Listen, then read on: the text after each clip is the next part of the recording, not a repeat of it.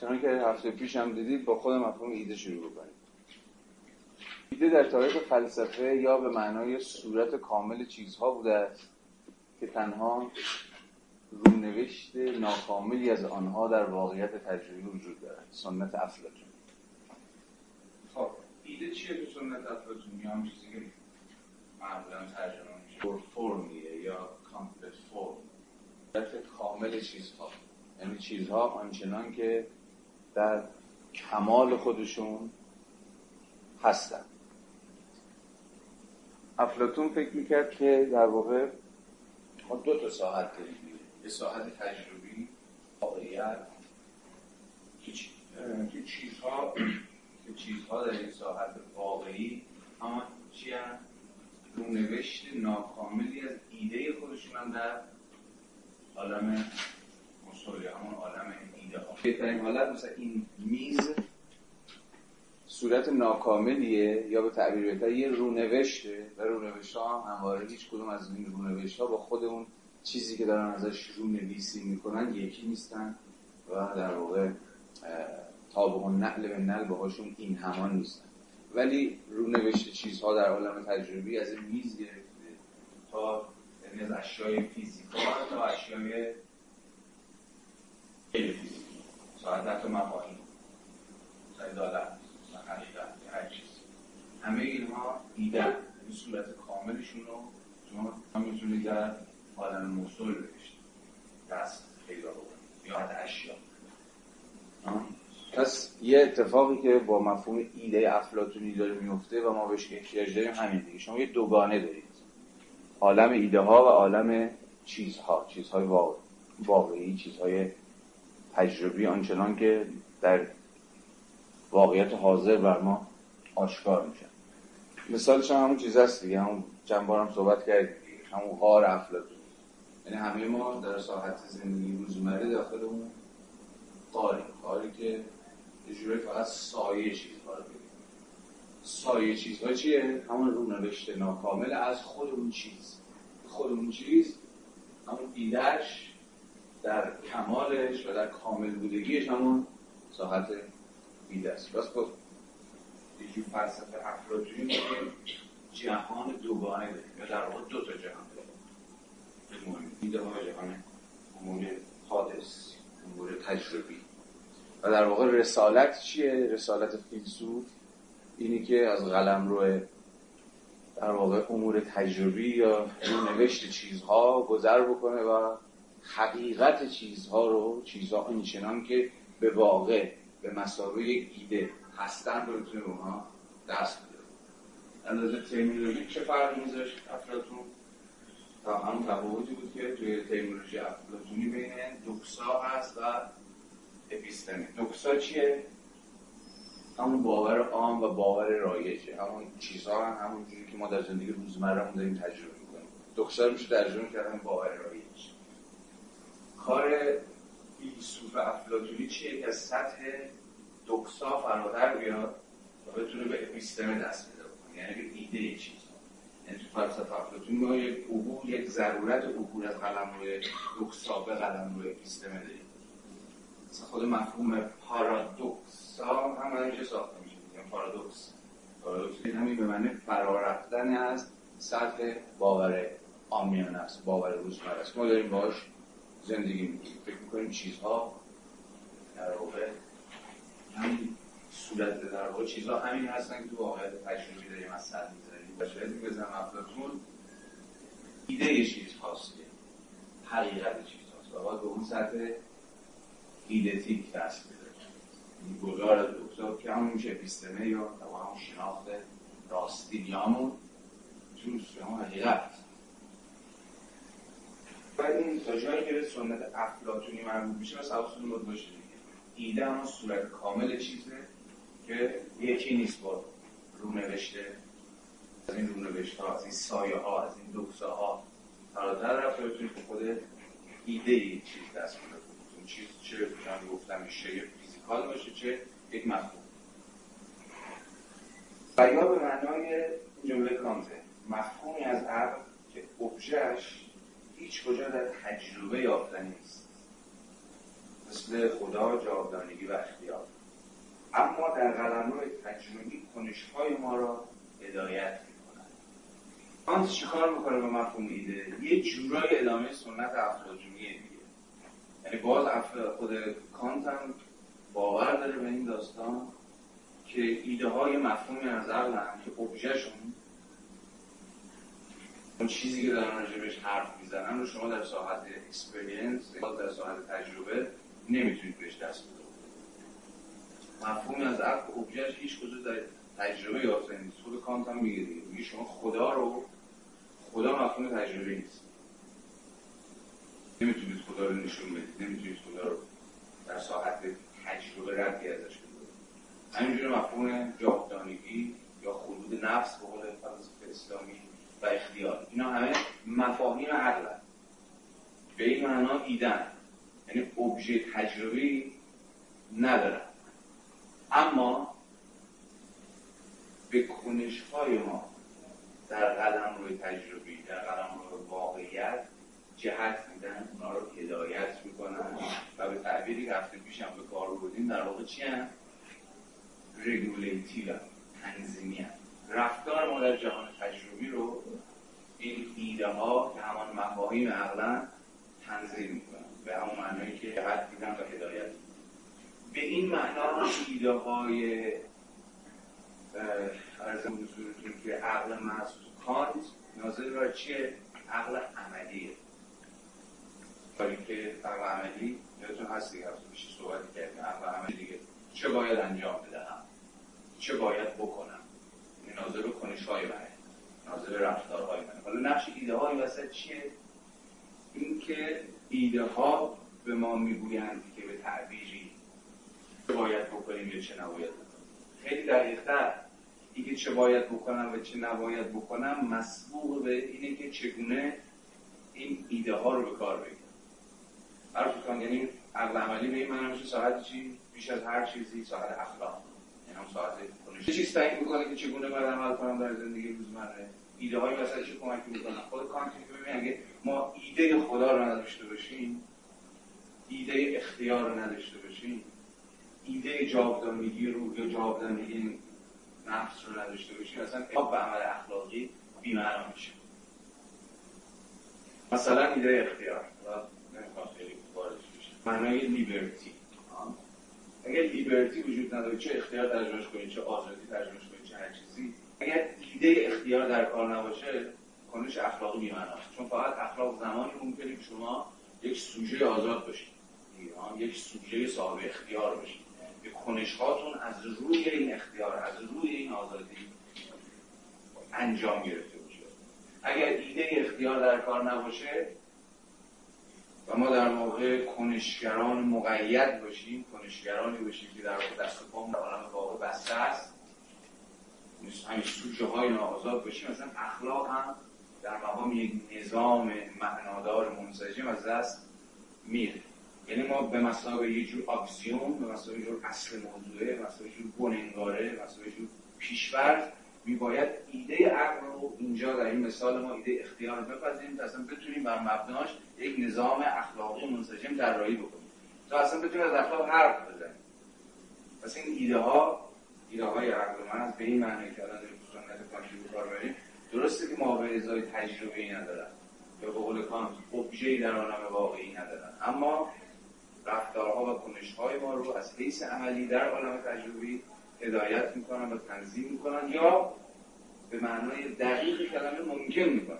مثلا ایده اختیار ممکن می‌کنه اخلاقی عمل کردن ما. معنادار می‌کنه اخلاقی عمل کردن ما. ایزم برای کانت مفهوم خدا و مفهوم ارزم به حضورتون که جاودانگی خود نفس هم برای اینکه شما یک نظام اخلاقی واجد یک قص و معنادار داشته باشید ضروری است.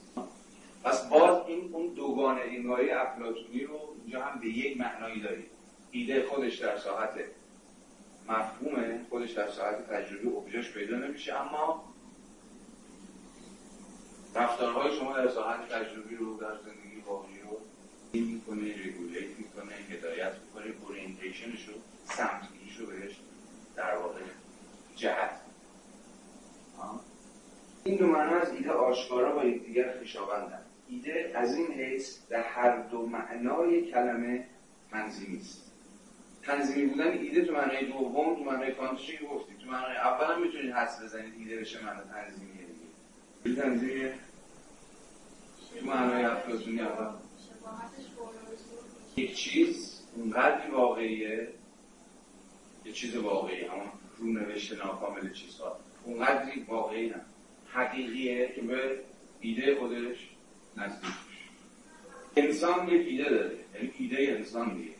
ولی ما خودمون چیم؟ انسان های تجربی. انسان های واقعی رونوشتی هستیم از مصول یا همون ایده انسان. به اون اندازه انسان هستیم می‌شود ما رو انسان نامید که به ایده انسان بودن نزدیک شده باشیم. یعنی باز یه جور تنظیم کردن مقایسه کردن سنجیدن ارزیابی کردن آنچه واقعا در عالم تجربی هست و آن چیزی که در عالم مسل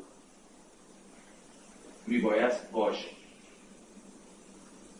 ما حتی به زبان تو زندگی روزمره هم با اتکار و همین دوگانه هر از قضاوت می‌کنیم. دیگه مثلا میگیم آقا فلانی استاد واقعی مثال هگله.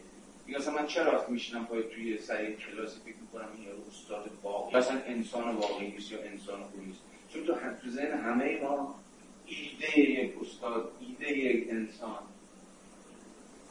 اما اون صورت کامل اون چیز یه جورایی نشو و همواره موردهای واقعی رو در مقام اون رو نوشتهای ناکامل داریم با اون ایده یه جورایی قیاس می‌کنیم. دیگه زمانگی با دولت بعد کدوم دولته؟ که با ایده دولت. همون صورت کامل اون چیزه همخوان نباشه. من همواره توی بحث از ایده ها یه جور مبنای چی هست؟ مبنای قیاسی هست. مبنای کامپراتیو هست. مبنای تطبیقی هست. قیاس یا تطبیق چی باشه؟ فکر چیزها در عالم واقع و ایدهش ایده از این حیث در هر دو معنای کلمه تنظیمی است. یعنی به نسبت ما با واقعیت جهت می‌دهند و آن را تنظیم می‌کنند ایدالتای به وجود مختلف معنای ایده نظر داره. یعنی حالا حالا می‌خوام با توجه به این مقدمه حالا به اختصار راجع به ایده گفتیم حالا می‌تونیم بفهمیم که در ایدئالتای اون بچه ایدئالش به چی نظر داره. وقتی تو فارسی ترجمهش می‌کنیم سنخ آرمانی یه مقدار غلط انداز میشه. به نظر من اگه جای اون فارسی بودم اصلا ایدئالتا رو ترجمه همین صورت فرمیکش باید بهش وفادار ideal type حالا به این ideal type به چه معنا در ادامه سنت فکر کردن به ایده است؟ حالا چه در version افلاطونیش چه در version کانتیش صورت کامل پدیده است در شکل انتزاعیش وقتی ما از ideal type سرمایه داری داریم حرف می‌زنیم داریم از اون صورت کامل سرمایه داری حرف می‌زنیم اما به شکل انتزاعی چنان چنان که این فرایندهای انتزاع این فرایندهای abstraction رو باختیم در ادامه خواهیم دید که برخلاف تصور مشخصا افلاطون و تا ایده ها حقیقی نیستن. افلاطون فکر کرد ایده حقیقی یه جای هست حالا فیلسوف با زور بزنه بهش دست بده کانت هم فکر نمی‌کرد ایده ها یه جایی هست مثلا خدا یه جایی هست در version حقیقیش یا اختیار خلود نفس فکر می‌کنید چی هم؟ postulate ها هستن. اون انگاره ها axiom ها هستن. اصول موضوعه که اونها رو میپذیریم تا به مثابه جور شالوده مثابه یه جور بنیان تا بر مبناشون یک نظام نظری استوار. ولی ادعای خیلی صریحی که وبر می‌کنه و بر این تاکید داره ideal type ها درسته که صورت کامل چیزها و از این حیث ادامه فهمی که افلاطون از ایده باب کرد. اما خود این ایده به شکل انتزاعی construct شده ساخته شده. ما ideal type رو construct کردیم ساختیمش. این در title بعدی در سه title بعدی خواهید دید که ما از ideal type به مثابه چی سخن خواهیم با subjective construction برساخته سوبژکتیو. ولی این وجه اول ideal type با حتما مد نظرتون باشه تا به آخر. صورت کامل یک پدیده است. همین الان هم با توجه به تحلیل که تا اینجا از مفهوم ایده تو سنت افلاطونی کانتی کردیم می‌تونید حدس بزنید که نباید گشت و ideal type رو سابق و به عینه در واقعیت پیدا کرد یعنی ببین وقتی از سرمایه داری حرف می‌زنه نمیگه ببین این سرمایه که من مفهوم همچنان که در این صورت بندی من هست در عالم واقع پیدا میشه. من اینو ساختم تا اتفاقا این مفهوم با به اتکای این مفهومه به اتکای داتای شما واقعیت های تجربی سرمایه داری های تاریخی رو صرفا باهاش قیاس کنید. نگردید پیدا ببینید که کامل ترین صورت مثل سرمایه در کجا یافت شد. این سوالی نیست که یا این پرابلمی نیست که یک ideal type پیش پای شما در مقام یک محقق علوم در ادامه باز دقیق‌تر ideal type چیه؟ comparative ه. یه وجه تطبیقی قیاسی. دوم میگه که گفتیم میگه ابژه یا مصداق آن در صورت کاملش در واقعیت یا نمیشه. خود این character صورت کامل یک چیزه. اما ابژهش به همین صورت کامل در عالم واقع دست نیافتنی است. اما به اون نیاز داریم. چرا؟ چون به اون میگه که وقتی به یه واقعیت تاریخی تجربی منفرد رجوع می‌کنید دو در ادامه خواهیم دید اما مثال من خیلی دوست دارم. بالاتر به این معنی اون چراغ راهنما است؟ چراغ قوت است باز در ادامه بیشتر جینگ باز صحبتش کردیم برای ارزیابی دوری و اشتباه نوشتم. دوری یا نزدیک. دوری یا نزدیکی واقعیت منفرد تاریخی و تنظیم نسبت آن با خود ideal type ساخته کارکرد function ideal type چیه؟ که دقیقا شما کمک می‌کنه تا دوری یا نزدیکی ابژه اون ideal type رو این هم واقعیت واقعیت های تجربی منفرد رو با خود اون ideal type بسنجید ارزیابی کنید. چقدر؟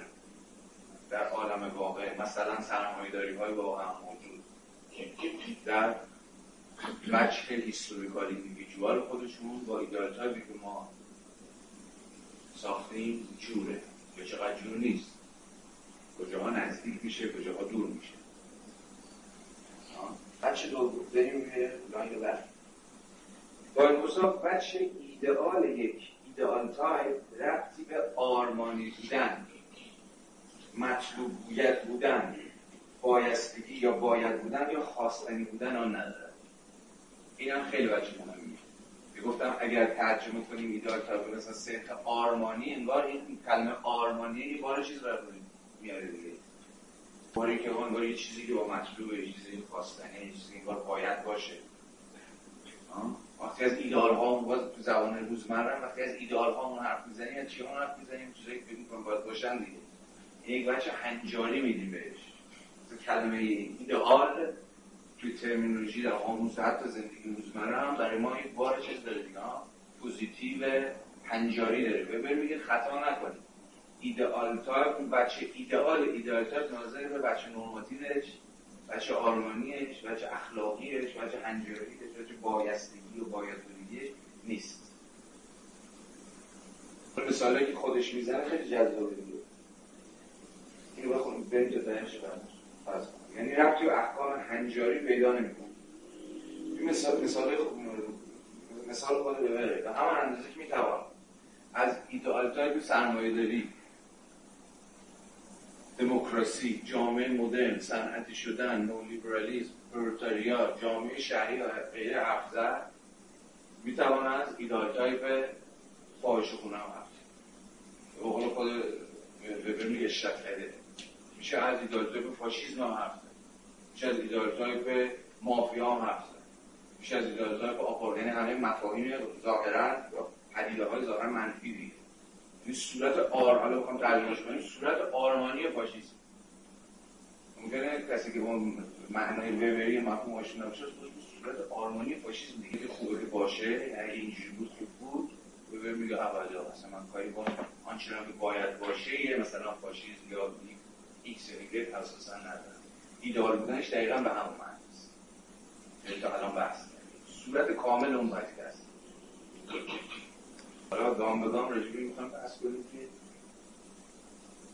چرا ساخته میشه چجوری ساخته میشه. ایدال پس حواستون لطفا به این وجه باشه. یعنی اصلا ایدئالیته ideal type رو با این وجوه هنجاری به این معنی کردن اشتباه نیست.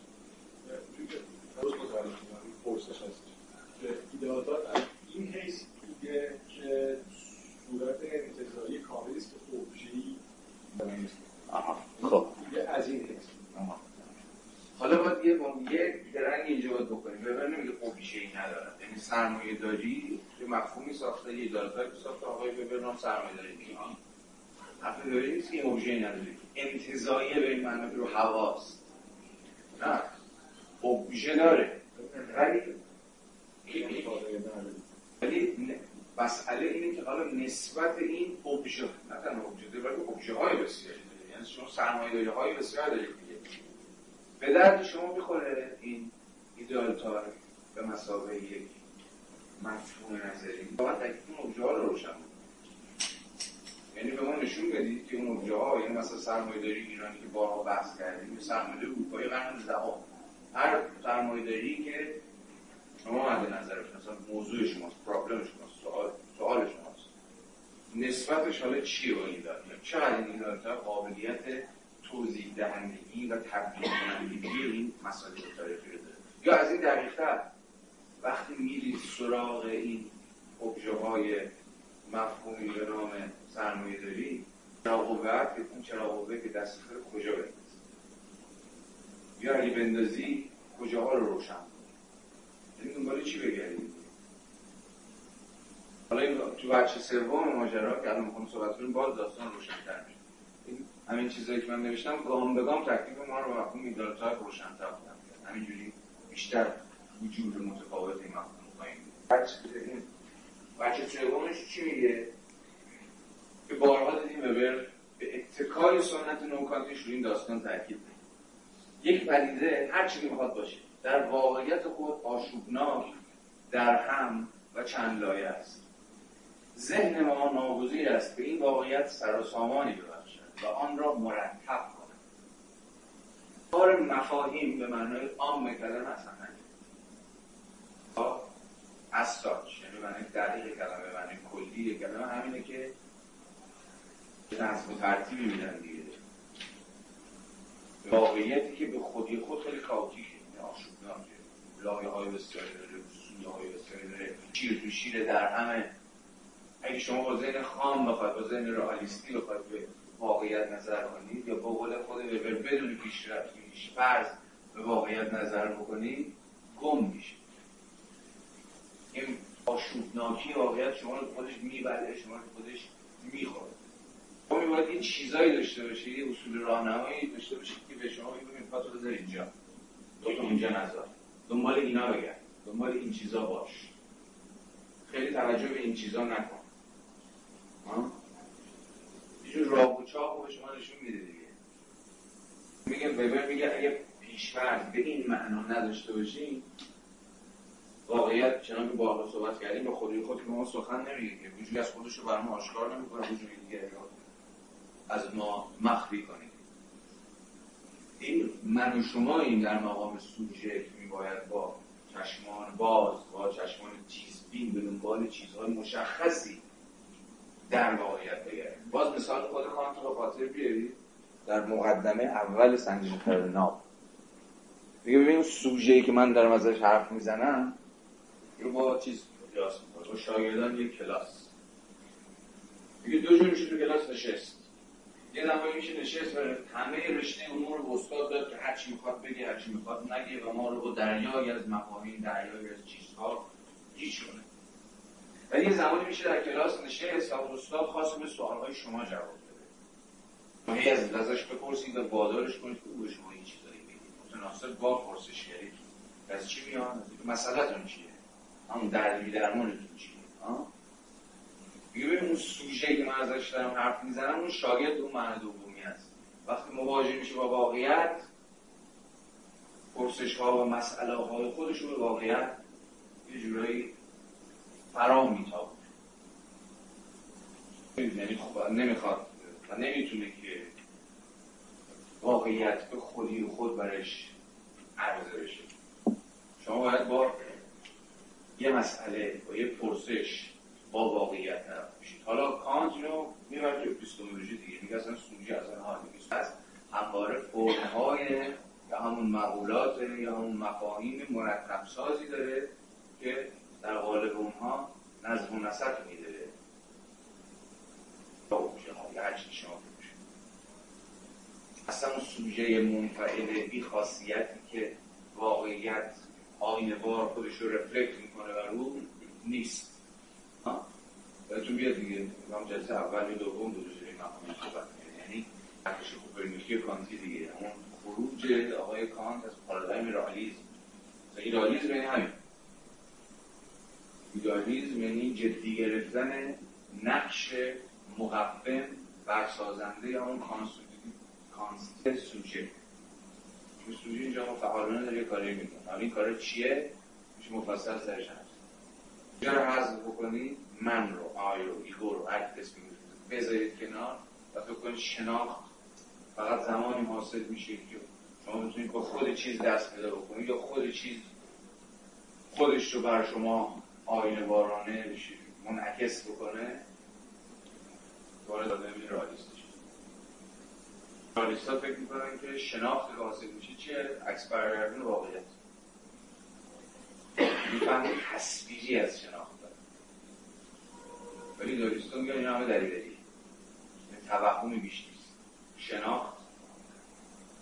تصویر ذهن ما دوربین عکاسی نیست رو واقعیت عکس می‌گیره. یه تفسیر دیگه میشه داد که خود ایدالیست ها می‌تونن بگن آره اتفاقا ذهن ذهن عکس می‌گیره از واقعی.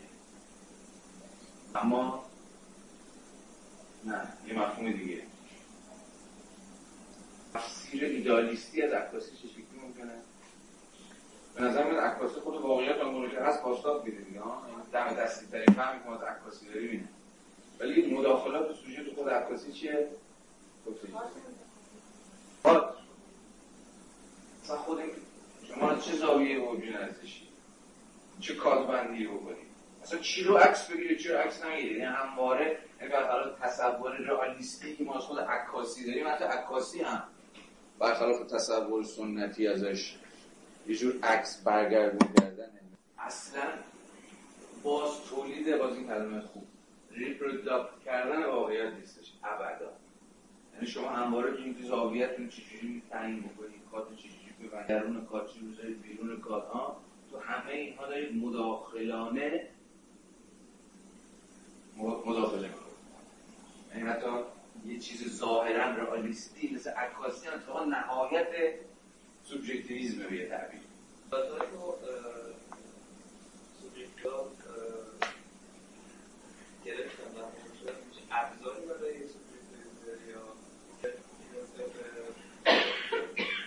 همطوری کاملی از باشه همزمانی برای همه هیچ وقت ما نمی‌تونیم واقعیت ازش دست بیاریم کامل باشه سال اول تو در ادامه بهش می‌رسیم اگر پاسخ نگرفتی تا آخر دوبارش برمیگردی سال دوباره سال خوبی خیلی سال من همین در دوستمون دیگه داره میگه ببین با این تعریف اگر همین با همین فهم بیان جلو ایدارتر به هم اندازه صورت کاملی بنا به ادعا دیگه. صورت کاملی صورت ناکاملی هم هست. ولی به چه معنی صورت کاملیه؟ از یا به عبارت بهتر از چه حیث صورت کاملیه؟ صرفا از صرفا از اینکه از جهت خاص دیدگاه خاصی ساخته شده رو به بر می‌گیریم. ببین ایدارتر که من ساختم. از اون دیدگاهی که من سرمایه داری رو تحلیل می‌کنم کاملترین صورت ممکنه اما نقصش ناکامل بودنش گیر و گرفتاریش چگونه ممکنه آشکار بشه؟ هفته پیش بحثی کردیم.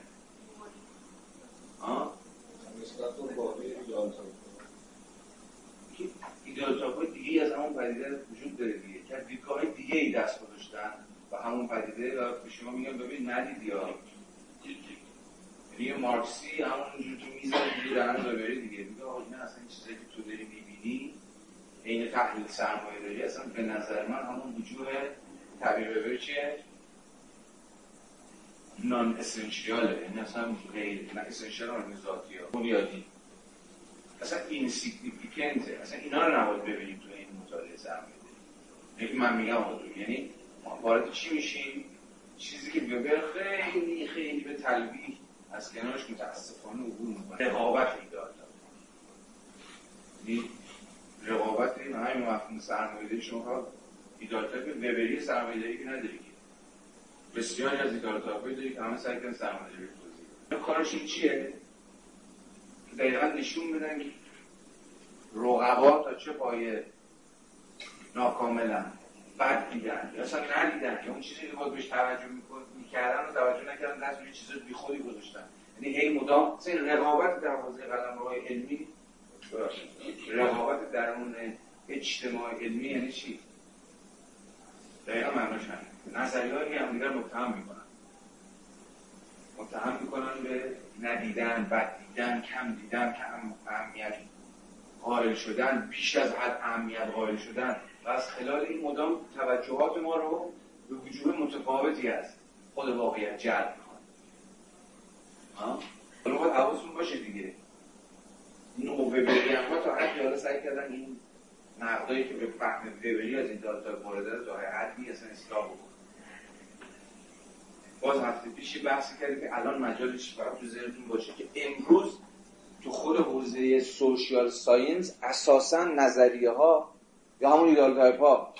تلفیقی هم یعنی برخلاف اون ادعایی که وبر داشت که آقا فقط از یه منظر از یه دیدگاه فلان به امان روی کرده تلفیقی پیشا پیش میپذیرن که ببین فقط اگر از یه منظر نگاه بکنیم خیلی چیزا از دست میدیم. باید بتونیم تلفیقی ایجاد بکنیم. حالا اینکه کدوم تلفیق ها موفقن کدوم تلفیق ها ناموفقن اینها رو پیشینی از اینجا نمیشه تعیین کرد. برمیگرده که چقدر واقع این تلفیق سازیه ممکن شده باشه. مثلا امروز خیلی از ورژن هایی هستن که دارن اصلا سعی می‌کنن وجود وبری و سر و منظر می‌خوام مارکسی رو در تحلیل سرمایه همزمان ببینن این به نظر شما ممکنه؟ اگه به من بگی تو همین گام اول میگم اصلا امکان نداره. یعنی یا شما باید بگی آقا من مارکسی نگاه می‌کنم یا ببرید تلفیق می‌کنم مثلا یه جور حد وسط وسط اینا با میسن که دلیلی ولی خب خیلی آدم سعی می‌کنن این وجود ببینن. حتی میگن مثلا ریشه هاش هم توی مارکس هست هم تو ببه مثلا تو مارکس کجاست؟ اونجایی که از این حرف می‌زنیم که در برخی از فرماسیون های سنت در برخی از حالات تاریخی میشه به استعداد نسبی روبانه ها فکر کرد. شما شاید شنیده باشید. به نقل از های مارکس فکر نمی‌کرد که همه حوزه های روبنایی مثلا دین، ایدولوژی، دولت، حقوق، فلان فلان اینا تابق و نقل به نقل و تمام قدر و کاملا متعین شدن به دست زیربنا نه خیلی وقتا یه استقلال نسبی هم پیدا می‌کنن اتفاقا بر خود زیربنا تاثیر این نظام حقوقی استقلال نسبی پیدا می‌کنه خود مناسبات حقوقی رو هم مناسبات اقتصادی رو هم بالا پایین می‌کنه تنظیم می‌کنه. یعنی اون چیزی که ظاهرا تو گرایش های ارتودکسی از مارکسیزم نمیشه اصلا بهش فکر کرد روبنا کاملا متعین شده به دست زیراناست توی یه فهم دیگه از مارکس که ریشه داره تو خود مارکس قابلیت اینه داره شما برعکس هم ببینید. بپذیرید که بعد حالت های تاریخی میشه که روبنا هم یه تاثیر رو زیرانا می‌ذاره. یعنی خود اقتصاد متاثر میشه از این چیزای دیگه. عوض اینکه اثرگذار باشه فقط بر دیگر حوزه ها و دیگر قلمرو دولت همینطور. دولت اونقدر یه شهری پیدا می‌کنه که شهر مستقلی که می‌تونه راجع به اینکه اقتصاد چگونه باشه چگونه تنظیم بشه چی باشه چی نباشه هم تاثیراتی بگذاره و آیا همینجا نیست که میشه پای وبر کشید وسط چون وبر تو همین اخلاق پروتستان می‌خواد نشون میده که باورهای مذهبی پروتستان ها یک مارکسیسم احتمالاً اسمش رو بنا و چه پای اثرگذارن در ساخته شدن خود فرماسیون سرمایه داری مسیر شدیم دیگه؟ یعنی اتفاقا این تلفیق مارکس و وبر به نظر میاد که برخلاف اون قضاوت عجولانی پنج دقیقه پیش من جس بود. می‌تونه خیلی هم بیورج نباشه. یعنی امکانهایی برای تلفیق. تلفیق همینجا همینجاست که معنی دیدید کجاها دو تا سنت نظری دو تا ممکنه به هم برسن؟ بتونن چیزایی به هم دیگه بدن. تازه داتاهایی که در مقام نخواست به نظر میاد که خصم قسم خورده هم دیگه مارکسیسم و وبریانیسم مثلا تصور تلفیق اینا هم نشین این اصلا غیر قابل. در واقع که من یه مارکسیست دو دیگه. ولی اینها ممکن میشه. یعنی همون باید وجودیه که شما می‌تونید باهاش تا حدی از اون ایداتا به معنی ببریش فاصله ای یعنی همون گذاری یک جانبه برای یک بچه بازم باید حواستون باشه که به چرا داری اینو میگه وگرنه برای رو کاری نداشت. بله واقعیت از چند نظر همزمان دیگه نیست. کاری نداشت بره. بره ببینید فقط یک وان سایدنس رو جدی بگیری یعنی یک سویگی رو. به خودش هم گفته بود یک سویگی اینتنشناله یعنی آمدانه ما این یک رو انتخاب می‌کنیم چرا داره اینو میگه؟ چرا داره اصرار می‌کنه که ما به این یک سویگی نیاز داریم؟ چون به زمان فقط در این صورتی که این وجه واقعیت گل می‌کنه. این وجه واقعیت خودشو برجسته می‌کنه تو ذهنش. و بگی من ممکن نیستم اون چیزی که مارکس هم میگه یعنی وجود تاثیرگذاری حالا به زبان مارکسیزی و مارکسیزم ولی من می‌خوام یه جور اگزاجره کنم داستان اقرار اقرار نه بد کلمه. این همون یک سوی نگری رو. می‌خوام یک سوی نگری رو تا منتهای منطقیش ببرم تا به شما نشون میدم که ببینید این بچه واقعیت هم داره عمل می‌کنه. توجه شما می‌خوام جلب یه چیزی بکنم که اگه بگم اینم هست اینم هست اینم هست دیگه کلا ماجرا دست میرید شما اصلا چیزی من تحقیق گذاری ندارید. تازه این چی میگم؟ خیلی نکته مهمی. همین آدورنو راجع به روانکاوی گفته در روانکاوی هیچ چیز حقیقت نداره جز اقراق باش منظورش اقراق باشه روانکاوی همون تاکید گذاری و همین سکسوالیته است دیگه. سکسوالیته و آقای سکسوالیته خب تو روانکاوی فقط همین اقراقش حقیقت داره. فقط واسه این اقراق اصلا توجه ما جلب شده به نقش سکسوالیته و تنش های سکسوالیته مثلا در دوران کودکی در ساخته شدن یه چیزی به نام شخصیت. اگر این اکساجریشن نبود این بچه حالا اینجا واقعیت روانی بر ما آشکار نمی‌شد یه چیزی می‌شد یه وچی در میان بسیاری از وجود. متوجه این دلیل این تاکید گذاری هست چرا این وبر داره زور می‌زنه؟ one-sidedness یک‌سونگریه لازم ضروری خب ideal type در مقام یک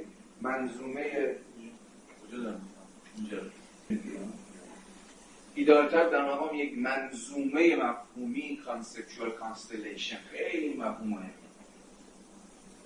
این واقعیت از دیدگاه خاص سرسامان بیدار مرتب برای ایدئالتا یه مفهوم تکیم نیست. منظومه مفهوم مفهومی یعنی برای توضیح سرمایه داری شما باید پای مجموعی از مفاهیم رو بکشید وسط و از همونتر بین این مفاهیم بسیار چی برقرار می‌کنید؟ نسبت.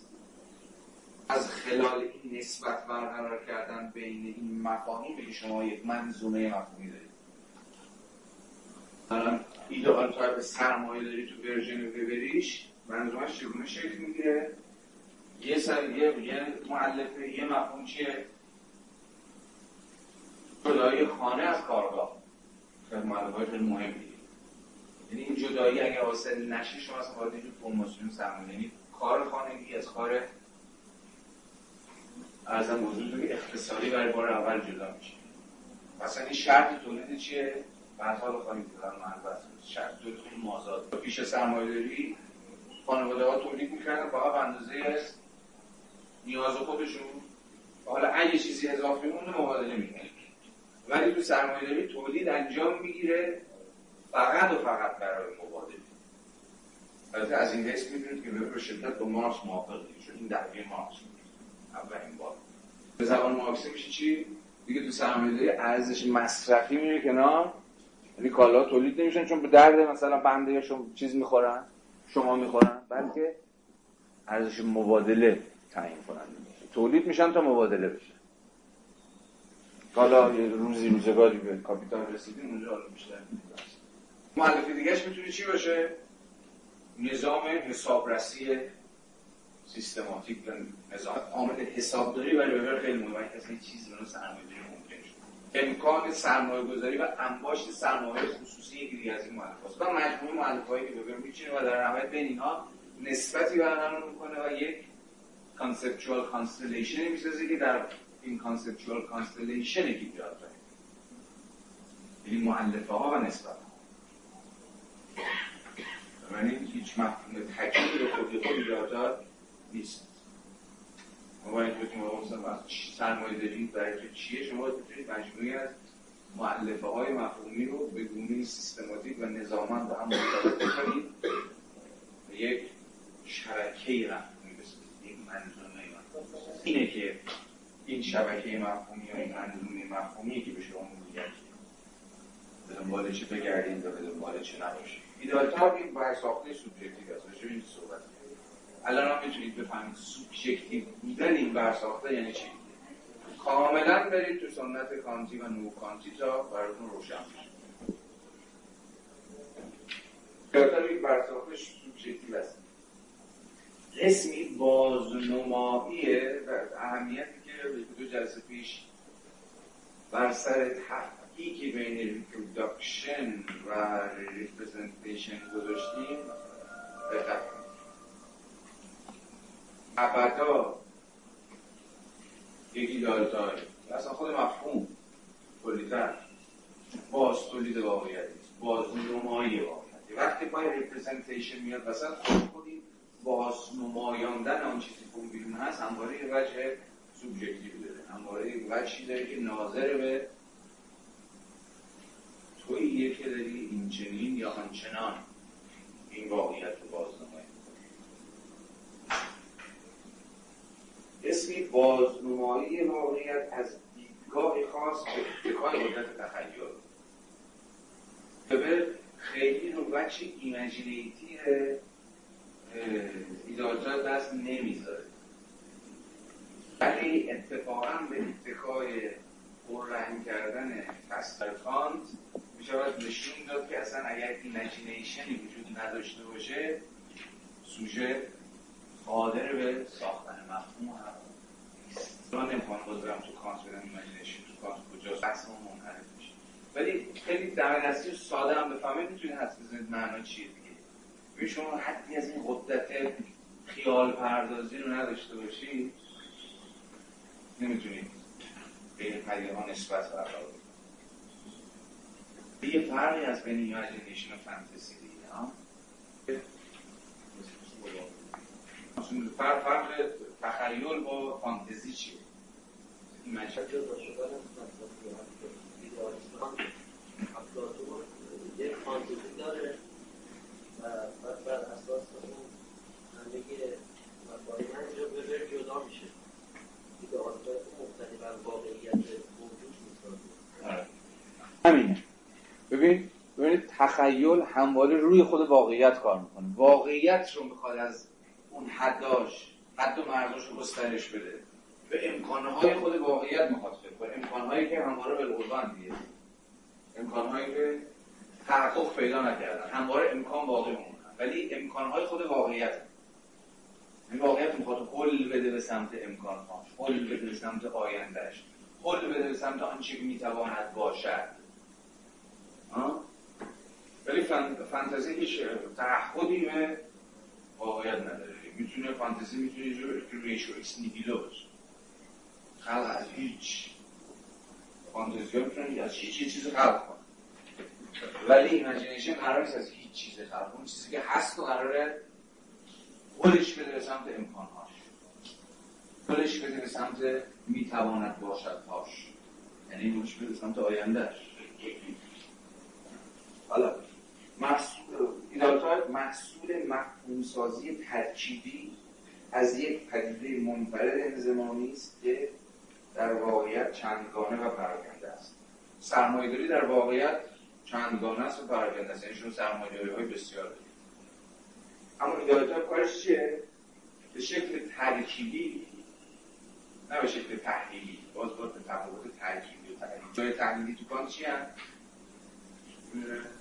خیلی علمی تحلیلی چیه تو؟ گزاره تحلیلی اینه که معرفت ما رو گسترش هر مرد مجرد معرفت ولی تحلیلی غیر علمی گزاره های تحلیلی گزاره هایی هم که به تعبیر منطقی کلمه موضوع تو معمول هست. که مجردها ازدواج نکردن مثلا تو تعریف خود مجرد در مقام منظور محمولش یعنی ازدواج نکرده بودنش مندرجه. یعنی شما از خلال این دانشتون افزایش پیدا نمی‌کنید تو گزاره های تحلیلی. تعبیر منطقیش اینه دیگه. موضوع معمول خب این همانند موضوع معمول با هم یکیه ولی شما از تعبیر یعنی تحلیلی همواره تحلیل چیه؟ خود گزاره های زبان. کاربرشون چیه صرفا؟ گسترش دانش نیست. ایزاح مفهومی این مفهومی که ما می‌دونیم ایزاح می‌کنم توضیح میدن روشن سازی می‌کنم گزاره های یه توضیحی نیست.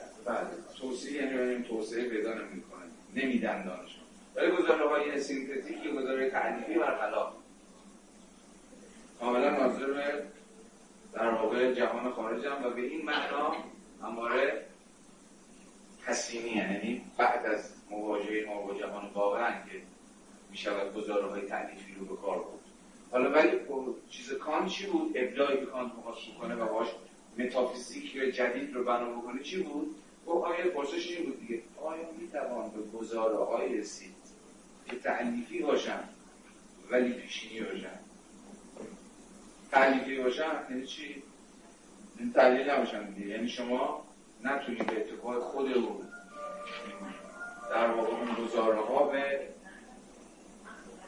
حقیقتی در همواره نیازمند این باشه که از ساعت خود گزاره ها بیرون. اما در این حال پیشینی باشن یعنی اپیروری باشن. یعنی مستقل از تجربه باشن. یعنی دو تا سویه که با هم دیگه به نظر میاد که جور نمیشن دیگه. گزاره تعلیفی تجربی بودن و خارج گزاره های تعلیفی که زبانی بودن یا فقط در زبان بودن. گزاره تعلیفی نیازمند جهان تجربه بودن شما میگه آب درست سنگ آب در صد درجه جوش بیاد که گزاره تعلیفی نیست دیگه. در خود زبان در آب صد درجه جوش بودگیش که مندرج نیست که. یعنی نیازمند تجربه. بریم بیرون ببینیم چه خبره. موضوع شما فقط زمانی دانش به دست میاری که گزاره تعلیفی چیزی در آن واقع راجعش بدونی ولی کار گفت که ببین هم تعلیفی باشن ولی برای حقیقت اون گزاره ها هم نیازمندی نباشید بریم در عالم تجربه. به این معنا پیشینی باشن یعنی مستقل از تجربه. پیشینی چیزی مقدم در تجربه باشن از فکر می‌کرد شرط امکان متافیزیک همون شرط امکان گزاره های تعلیفی پیشینی. هم معلول علتی دارد تحلیلی که نیست هست؟ یعنی تو علت یا تو معلول هیچ کدوم اینا همدیگه رو در خود ساحت زبانی محمول توی موضوع مندرج نیست اما برای که بفهمیم علت معلولی دارم کانت میگه اینا از اون گزاره که نیازمندی نیستید که برید در عالم تجربی. برید تجربه بکنید. برید تست بکنید ببینید که این هست یا نیست. می‌شود یا نمی‌شود. و این میشه چی؟ بنیان متافیزیک. حالا با این کاری نداریم. حالا به این معنا ارزم به حضورم بهتون که ایدئال ها مفهوم سازی های ترکیبی هم. یک پدیده منفرد انزمامی رو در عالم واقعیت متکثر متنوع جلوه های بسیاری داره رو مرتب سازی می‌کنن با همون ترکیب باید اینجور خاصی باشه. این مفهوم سازی از راه ترکیب کردن و مرتب سازی جلوه های متنوع و متکثری که پدیده در واقعیت دارد حاصل میشه و از این حیث همواره محصول ترکیب گذاری بر یک یا چند دیدگاه یا چشمانداز خاص است. به بیان ساده از زاویه این دیدگاه یا دیدگاه هاست که جلوه های تاریخی یک پدیده که بنا به تعریف متکثر و متنوع مرتب می شوند و صرفا بر افعال و سویه های خاصی از آنها تاکید می شود و دیگر سویه هایی که غیر مهم یا غیر اساسی به ناگزیر کنار می روند یا کم اهمیت به نظر می رسند یا کم اهمیت داستان حفظ بودیم هم دیگه برنج بریم چون ده دقیقه اول تمام میشه. دالتار واقعیت را خوشبختانه راجع به اینو پیش دستانه حرف زدیم. ایدالتار واقعیت را به گونه آینوار منعکس نمی کند و از این حیث تصویری عکاسانه از واقعیت به دست نمی‌دهد. در عوض قسمی مدل سازی نظری ها حالا می‌تونیم پای کمی دیگر بکشیم ایدالتاپا مدل سازی هم. مدلینگ کردن واقعیت هم. ما از, خ... از مدل ها به ما میگن که واقعیت داره چیزی مدل کارش چیه؟ جو شبیه سازی می‌کنه. اینکه واقعیت چجوری داره کار می‌کنه دیگه. ولی مدل ها در عین حال چی هم هستن؟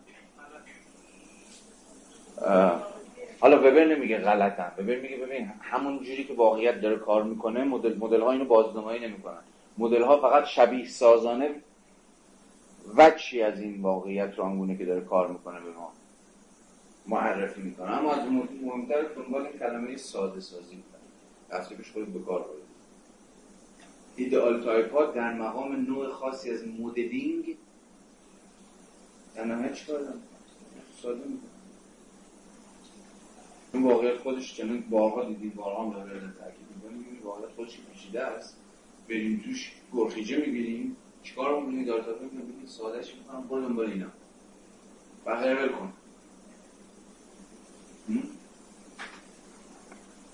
بقیه اون ماجرا تفسیر. ایدالتار واقعیت را به گونه آینوار منعکس نمی‌کنه و از این تصویر عکاسانه از واقعیت به دست نمیده بحثی که نیم ساعت پیش کردیم. در عوض قسمی مدل سازی نظری است که روشن می‌کند. حین رو در رو شدن با, با با یک واقعیت اجتماعی منفرد میباید در پی چه موضوعات کدام ابعاد چه کارکردها و کدام نسبتها بود. به این اعتبار هیچ ideal type ی بدون پیش‌فرض نیست. اصلا ideal type ساخته میشه فقط به شرط اینکه شما های مشخصی داشته باشید این سوال های مشخصی داشته باشید که قراره از واقعیت بپرسی. یا همون دیدگاه مشخصی داشته باشی که از منظر اون دیدگاه قرار باشه که وجودی از واقعیت رو روشن کنی و آشکار سازی بکنی و غیره.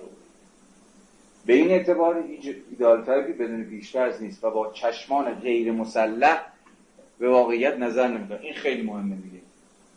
رئالیسم اساسش چیه؟ فکر می‌کنه هر چقدر شما غیر مسلحتر به واقعیت نظر بکنید شناختتون شناخته همه پیشفرزات رو بذار کنار همه عینک رو بذار کنار هر چیزی از خودت داری بذار کنار تا خود واقعیت رو در حق واقعش بتونی یعنی در فی نفسگیش بتونی ببینی یا بفهمی یا بشناسی یا هر چیز ولی ایدالیزم دست کم بعد از کانت اینو ما یاد داد دیگه. همواره به سمت واقعیت که میرید چشم چشم با چشمان مسلح دارید. یعنی یه چیزی رو چشمتون هست. یعنی چشمتون همواره پیشاپیش تربیت شده است. چشمتون پیشاپیش جهتگیری داره. حالا اینجا باز یه بخش وسیع شکل می‌گیره که باز موضوع بحث ما نیست دیگه. یه سوال خیلی جدی همین شکل حالا ببر نمی‌خواست بهش جواب بده تا جای دیگه هم نمی‌خواست سوالی نیست. بابای ادراکی ما چجوری ساخته میشه؟ چشمایی ما چجوری ساخته شده نه ما فیزیکی نه چشم طبیعی مونا چشم اجتماعی مون وقتی در خیابون رو یه چیزایی می‌بینیم چیزایی نمی‌بینیم وقتی تو اخبار مرور می‌کنیم یه چیزایی توجه رو جلب می‌کنیم چیزایی توجه رو جلب می‌کنیم این نوع موسیقی میپسندیم اون موسیقی رو نمیپسندیم. قوای حسی این گوشامون چجوری تربیت شده؟ به قول لوبر چی مهمترین کتاب حالا اینجوری مهمترین کتاب لوبر چیه؟ تربیت احساسات دیگه ها؟ این این سنسیبیلیتی ما این حس پذیری های ما چجوری ایژوکیت شده شما چیز که نداریم که قوای حسی خونسا که نداریم. هر چیزی راحت هر چیزی که برش خودش رو عرض می‌کنه رو ببینیم هر چیزی خودش برای ما عرض می‌کنه بشنویم لمس کنیم فلان فلان جامعه مدام داره قوای حسی ما رو تربیت می‌کنه. شکل پیوسته. از قبال لامستون. حتی این درد رو کدوم درد جدی بگیرید کدوم درد جدی نگیرید. حتی. و غیره. مثلا اینه که میرن غمه می‌زنن تو سر کل خودشون. برای شما یه حدی از دردی داری به بدن خود تمرین می‌کنه ولی دردی که اتفاقا باید نادیده شد. این حتی درد هم که به نظر میاد چیز نها... نهایت فیزیولوژی بدن دیگه. دیگه دیگه دست من شما نیست که انگولتون می‌کنه خودش رو میپرش بالا دیگه ولی در نهایت حتی شما درد هم سوشیاله. روش روش بپرید حتی خود تمرین کنی افتخار کنی هر چیزی شبیه این داروش یه جمله خیلی درخشان داره می ببین فرهنگ از مرگ و زندگی قوی تر است. خیلی جمله خوبیه این جمله. فرهنگ از مرگ و زندگی قوی تر یعنی فرهنگ می‌تونه شما رو در این حالی که داره میمیری وادار بکنه که دست به مثلا گوشت فلان چون مثلا نجسه مثلا نزد داری میمیری این کار بکنی اون کار نکن. یعنی حتی مرگ و زندگی شما رو هم معنا کنه به این معنا مرگ از فرهنگ مرگ زندگی این سوال خیلی جدی خرکیه. با این اسیم از کلا میشه فرهنگ در حرکت میشه. نقش رسانه ها چیه مثلا؟ ما چرا در واقع یه چیزهایی اصلا هم که میگیم مثلا ما بی تفاوت شدن ملت بی تاثیر بی اینا محصول یه فرآیندهای دیگه. این مثالی من همیشه می‌زنم. اخیرا از تو گفت خیلی قرولند پیدا کرده رو بزنم جنگل اصلا می‌زنم و بعدا بهش فکر کنید شما. دقیقا فقط با همین به نظرم فرمون میشه بهش جواب داد. این واکنشی که اخیرا شما تو سینماهای و چیزای ایران می‌بینید. خندیدن به موقعیت های غمبار و تراژیک. مواجه شدید باشه تو نشستید دادید فیلم فیلم ظاهرا فیلم و موقعیت خیلی دهن شما رو سرویس بکنه اون موقعیت. اصلا کاملا تراژیکه کاملا مثلا طرف پاره میشه طرف جر می‌خوره تو صحنه ولی می‌بینید که با واکنش خنده‌بار کنار دستیاتون مواجه میشه برخورد داشتید نداشتید؟ نه جونمش شده من آره من اولین بار توجهم تو جدای نادر اسیمی اون صحنه آخری که اون پسر شهاب حسینی شروع می‌کنه زدن خودش جمع شد. که من سه بار رفتم فیلم ببینم ببینم واکنش ها چرا مثلا تصادفی بوده تو هر سه بار نصف سالان به نظرم شروع کردم به خندیدن. چرا؟ خیلی سوال ساده ای دیگه. با اینکه به مردم بی فرهنگی که نمیشه قضیه جواب داد. چرا خیلی از محرک های حسی که سنتا و تاریخ ما باید انتظار همدلی توشون داشته باشیم تبدیل به یه جور دست انداختن شدن چی اتفاق افتاده؟ خنده چقدر تو این داستان نقش داره؟ سریال دوزاری چقدر نقش داره و غیره و غیره و غیره. اصلا رسانه ها نوع خاصی از تربیت تصویری که در این حال تربیت حسانی هم هست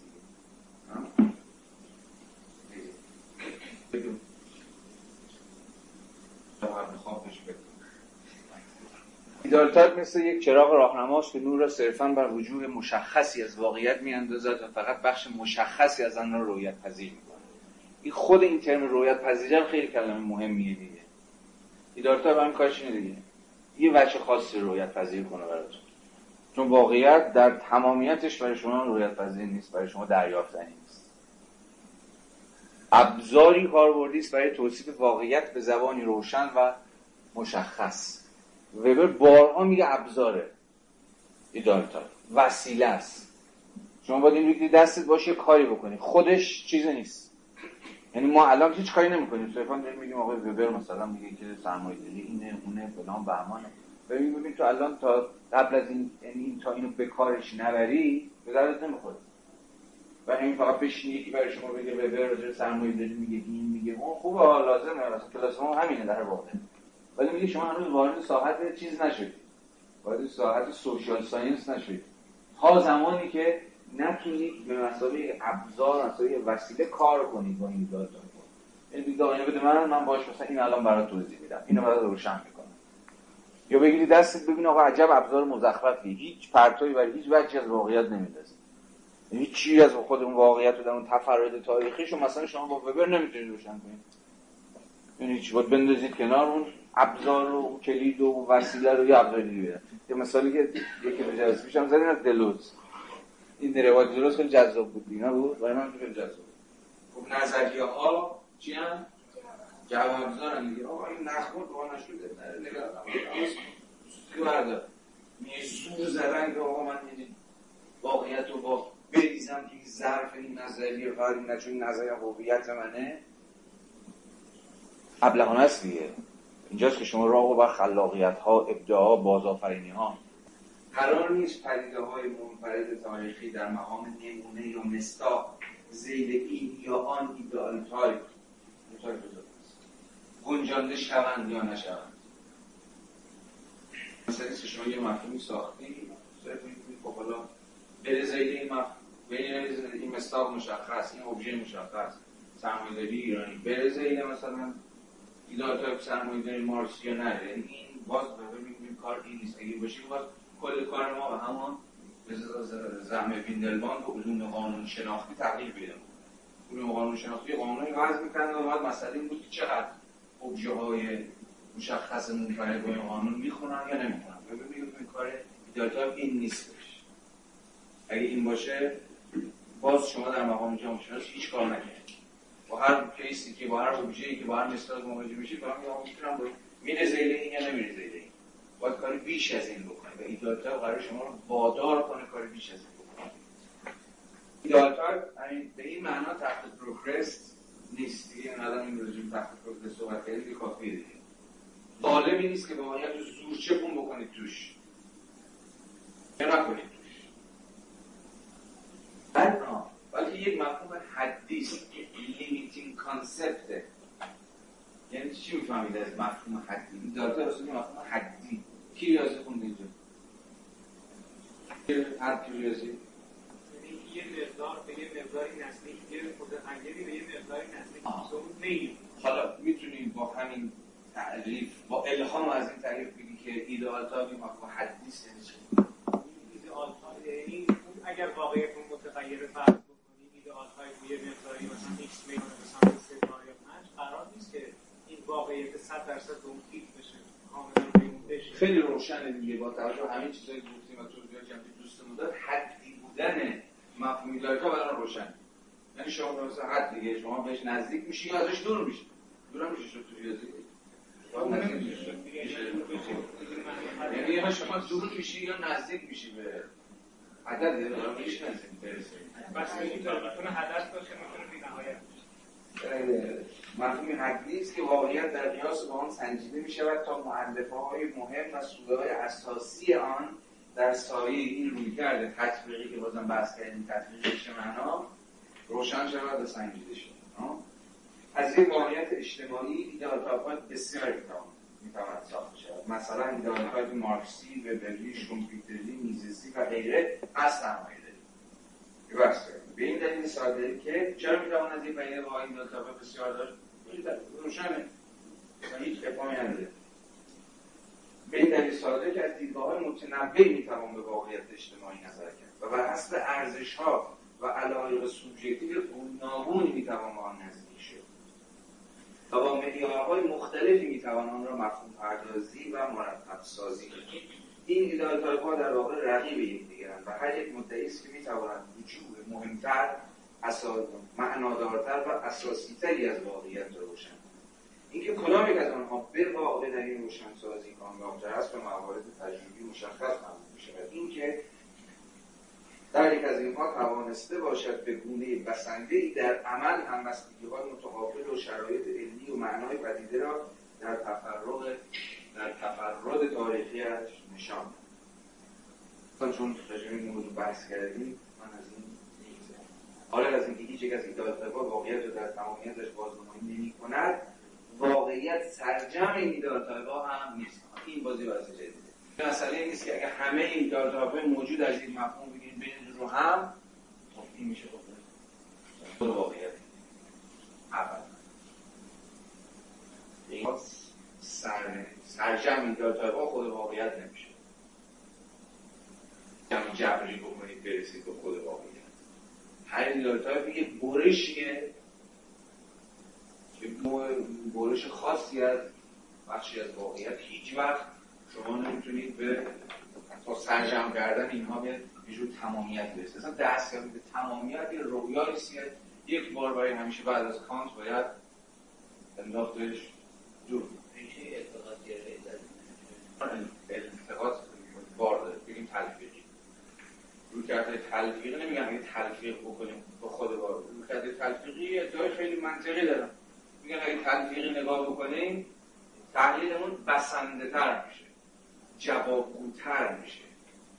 نه اینکه همه واقعیت می‌تونیم دست بده اون وجودی که از سطح تعلیم بیرون میمونه رو ای بسا با این روی کرده تلفیقی بتونیم جامعه تر بررسی بکنیم. نه اینکه این جامعیت یه جایی به سطح تمامیت رویای تمامیت رویای پایان یافته ولی رویای تحلیل های جامعه تر به صفت تفضیلی نه به صفت تفضیلی هنوز معنا داره.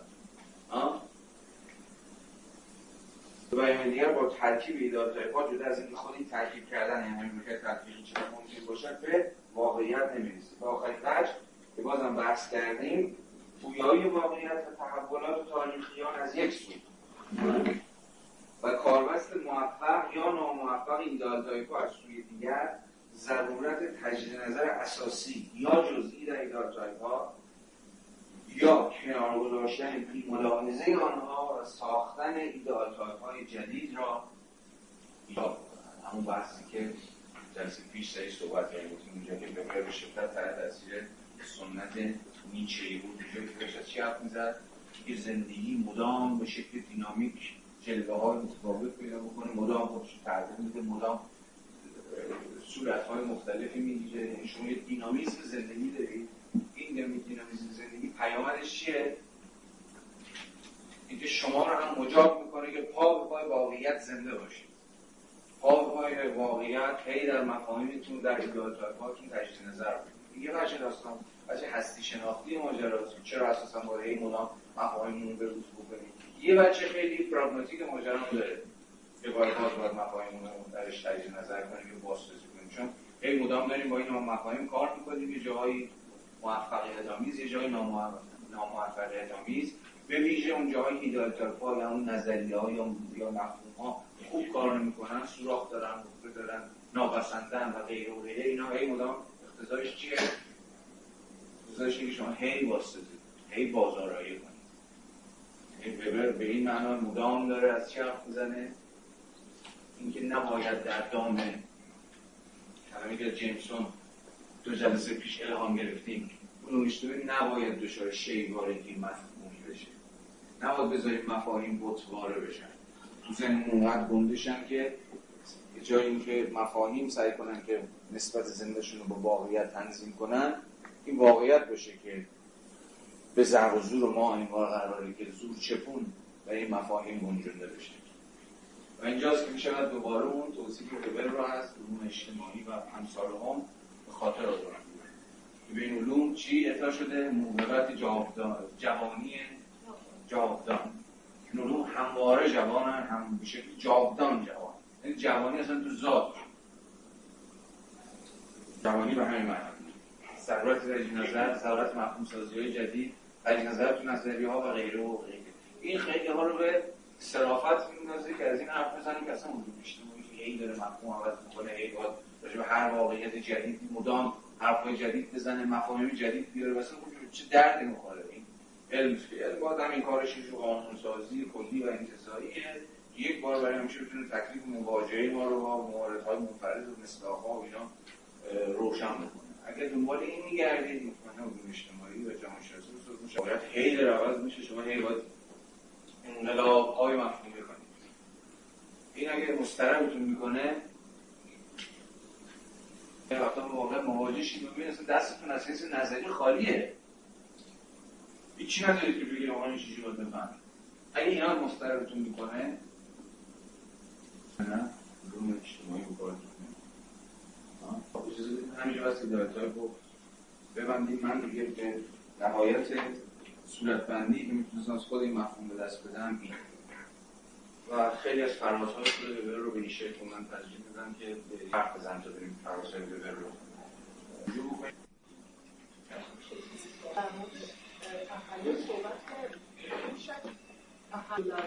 مورد صورت این شکلی نیست که نوکانتی و خود روشش تحت تاثیر کانتی میشه این در مورد یعنی تخیل به کار می‌بره آگاهانه یعنی ما باید بود تخیل و خیال توی نظر من نه به کار نمی‌بره نه به کار نمی‌بره اصلا ببر میگم به کار نمی‌بره دیگه. اصلا مسئله تخیل رو وبر جدی نمی‌کنه. یعنی اهمیت تخیل در مفهوم پردازی. وبر اصلا روی نکته دست نمی‌گذاره. اصلا من ندیدم جایی. اهمیت imagination توی مفهوم سازی رو بحث کرده باشه. که بعد حالا ببینیم که آگاهانه به کار برده یا به چه معنا به کار برده. اینو من اضافه خب. از ideal type ideal type ساخته بشه. ببین باز به بر موضوع حرف نزده ولی به دو تا چیز میشه فکر کرد. یکی سطوح انتظایی ایدال تایپ ها یعنی فرض کن که وبر نظریه پرداز سرمایه‌داری یا سرمایه می‌توان با الهام از ایدال وبری یعنی سرمایه‌داری در اینجا به مشخص سطوح مشخصتری از سرمایه‌داری رو از دل خود این نظری وبر دوباره انتزاع کرد. یعنی کاری که برخی از این نووبریان ها سعی کردن بکنن. یعنی یه جورایی خود یک ideal type منبع الهام ساخته شدن ideal type های دیگه در سطوح انضمامی تر یا انتزاعی تر باشه. به این میشه فکر کرد. اما اون چیزی که مهمتره و من سعی کردم دست بذارم اینه که ideal type ها بیشتر از این همدیگه رو همدیگه ساخته بشن همدیگه رو نقد می‌کنن. این خیلی نکته چیزی که خود وبر میگه میگه ایدالتای کجا ما به کاربرد پذیریش ایمان میاریم یا میگیم نه به درد نمی‌خوره کاربرد نداره.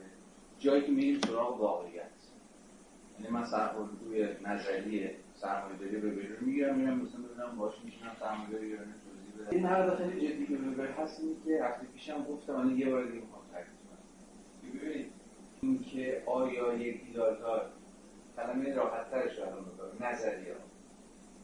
نظریه هم چیزی نیستن جز سطوحی از ایدالتای ها کاربرد دارن یا کاربرد ندارن در این تحلیل این چیز یا اون چیز به درد اون می‌خورن یا نمی‌خورن. خیلی بیشتر از اونی که در رجوعشون به واقعیت باشه به واسطه نقدهایی که به هم می‌کنن. باز همون مثال هفته پیش من تکرار بکنم با یه تحلیل گذاری دیگه. اینکه آیا مارکس در تحلیل سرمایه داری راه به ثواب می‌بره یا نمی‌بره؟ خیلی نتیجه نیست که ما در خود سرمایه داری در یه واقعیت تاریخی مثل سرمایه داری ببینیم یه وجودی هست که مثلا نظری آقای مارکس نمی‌تونه باشه. ما خود این تحلیل واقعیت باز میباید از مجرای یک نظریه دیگه وجود مخفول مانده یا وجود کم تردیده شده یا اصلا دیده نشده رو بررسی بکنیم. من گرد مارکس رو کجا می‌تونم بگیرم؟ نه اون جایی که به خود مثلا سرمایه‌داری انگلستان هر نکته هم که موضوع تحلیل آقای مارکس رو رجوع کنم بگم ببینید اینجا مثلا تحلیلتون می‌خوره یا که تحلیلتون باز رجوع مستقیم به خود واقعیت وجود نداره. باز من باید به اتکاری روی کردی نظریه دیگه ای مثلا اینجا روی کردی ببینید یا روی کرده میزسی یا روی کرده شومیتری. انگلستان قرن 18 و 19 رو به مسابقه موضوعی که وجوهیش سویه هایش از تحلیل مارکس بیرون باقی مونده و با مارکس نمی‌توان داد برجسته از سوال تو کمی دور شدیم ولی این تاکید گذاری خیلی نکته مهمه چی دارم میگن این خب نگرد حتما برای نقد هم دیگه یا درستی روایت خودشون رجوع می‌کنن به واقعیت دیگه حالا اونجا چون ولی باز سوال پیش میاد دیگه. با کدوم چراغ راهنما یا با کی به تو گفته سراغ این علیه دعوی مارکسی یا علیه دیگه برای دعوی ببینی بررسی بکنی پتکش کنید بزنیم مثلا تو سر ببری پتکش کنید بزنیم تو سر مثلا ایداری تو اهمیتشون همینه دیگه. چجوری اهمیتشون در همینه که به تو میگم برو دنبال کدوم عدله بررسیش کن. و بعد نشون بده به وبر نشون بده به میزست نشون بده به نشون بده در کسایی که هر کدوم صورتبندی از مفهوم سرمایه دارن سرمایه داری دارن. ندید ببینید یا اینو کم اهمیت جلوه داده یا اینو بیش از حد اهمیت براش قائل شد. خب ببین وبر شما میگه که خب تو بیرون چیز نمی‌تونی البته وبر میگه همه اینها تا جایی که از منظر خاصی دارن به واقعیت نگاه می‌کنن این اصلا نمی‌دونه ولی تو روایت تو دست کم چیزی که الان خیلی سریع صورت کنی کردیم برای ما وجود داره به نام مثلا شواهد علمی. که اگر سراغ اون شواهد علمی مثلا میشه نشون داد که مثلا نظری ما چقدر توضیح در نظری ببر چقدر توضیح در از کدوم کدوم یک برتری داره کدوم یک جامعه تره کدوم یک مانع تره ببین میگه ببین نقطه بیرون از این پارادایم های نظری بیرون این ایدئال ها وجود نداره. شما شواهدی میری دنبالش پیداش می‌کنی علمش می‌کنی خودش مسبوق به چیه؟ مشروط به چیه؟ همون جهت نظری که داری. که این به اصطلاح همون ایدارتار که تو بر اون به واسطه جهتگی و هدایتگری اونه که رفتی به شواهد پیدا کردی علمش کردی. در برابر یا در مقام نقد این یا اون نظری. میشه بحث کرد. و اینجاست که ساعت نقد باز میشه. میشه بحث کرد. و نظری هم راجع همین بحث می‌کنن. که من وجود اساسی تری رو می‌بینم شما وجود غیر اساسی تری من وجود پررنگ تری رو یا وجود بیشتری رو نداره. وجود بیشتری از واقعیت می‌تونم تبدیل کنم ولی شما وجود کمتری این به مساوی ادعا باقی میمونه. و همواره مثلا علم نظری ها اینجوری در همدیگر میدن اینجوریه که همدیگر رو وادار می‌کنن که تو همدیگه تجزیه نظر رو کنن. یعنی اگر نقد های وبری نبود مثلا نظریه مارکسی تا امروز همون نظریه مارکسی آقای مارکس باقی موند. ما می‌تونستیم از نظریه های متأخر در متأخر مارکسی صحبت کنیم. مثلا نمی‌تونستیم امروز از نو مارکسی حرف بزنیم. حتی از پسا مارکسیزم نمی‌تونستیم. اینو چی یعنی نظریه؟ نو مارکسیستا و پسا مارکسیستا همین کردن نظریه در عین وفاقل مارکس سعی کردن مارکس رو واسطه نقدهای دیگر نظریه ها به واسطه پررنگ کردن دیگر وجود واقعیت اقامه کردن دیگر ادله. که مارکس ندیده یا کم اهمیت جلوه داده بازسازی کنن پس دو تا وجه وجود نظری های همه همدیگر می‌گیرن بله با رجوع چی؟ با رجوع واقعیت. اما خود این وجود این رجوع ما مستقیم نیست. رجوع بی واسطه نیست. باز از خلال دیگر نظری شما می‌تونید بسندگی یا نابسندگی مارکس رو بریسید رو نشون بدید. آیا نمی‌توان بین آیا من شما نمی‌تونید بین خود این نظری ها داوری موضع چیز ندید موضع بیرون بازی ندید خب همه رو ردیف بکنید چیزاتون تعارفتون حالا من تصمیم می‌گیرم تو بگیم تو همیشه یه جایی به عنوان محقق جدی تو خودت پاد تو زمینه. یعنی با یکی از این نظریه ها داری کار می‌کنی. اگه واقعا متفکر جدی باشی در اون یکی از این نظریه چون در اون یکی از این نظریه ها داری کار می‌کنی که دیگر نظریه ها رو بسنده یا نابسنده نظریه خود رو بسنده تر مبین تر یعنی تبیین کننده تر توضیح دهنده تر غیر و غیره می‌بینی. یا به این جنبندی می‌رسی که اساس خالی نظریت جواب نمیده خیلی از جاها مفهومی نداری که بتونی وجود دیگه از واقعیت رو توضیح کنی که همون بخش آخر بحث رو کردیم ترجیح نظر به خود نظریه نظریه خودش رو بست میده نظریه خودش رو گسترش میده. تا بتونی نقدها رو درونی بکنه نقدها رو خونسا بکنه و غیره و غیره. اگر پامی هست بذار بمونه. ولی اصل اصل ایده باید برام براتون روشن باشه. کل بحث کجاست و دعوا کجاست؟ چیزی به نام ادله علمی تماما ابجکتیو وجود نداره. چی شد در این ادله رو علم کردیم یکی بهت گفته که یکی که نظریه دیگه چرا؟ این ادله رو رو کن تو به مارکس نشون بدی که بابا ندیدی یا نظریه ارزش مارکس شما چجوری می‌تونید نقد بکنید؟ صرفا روزه بیان دیگر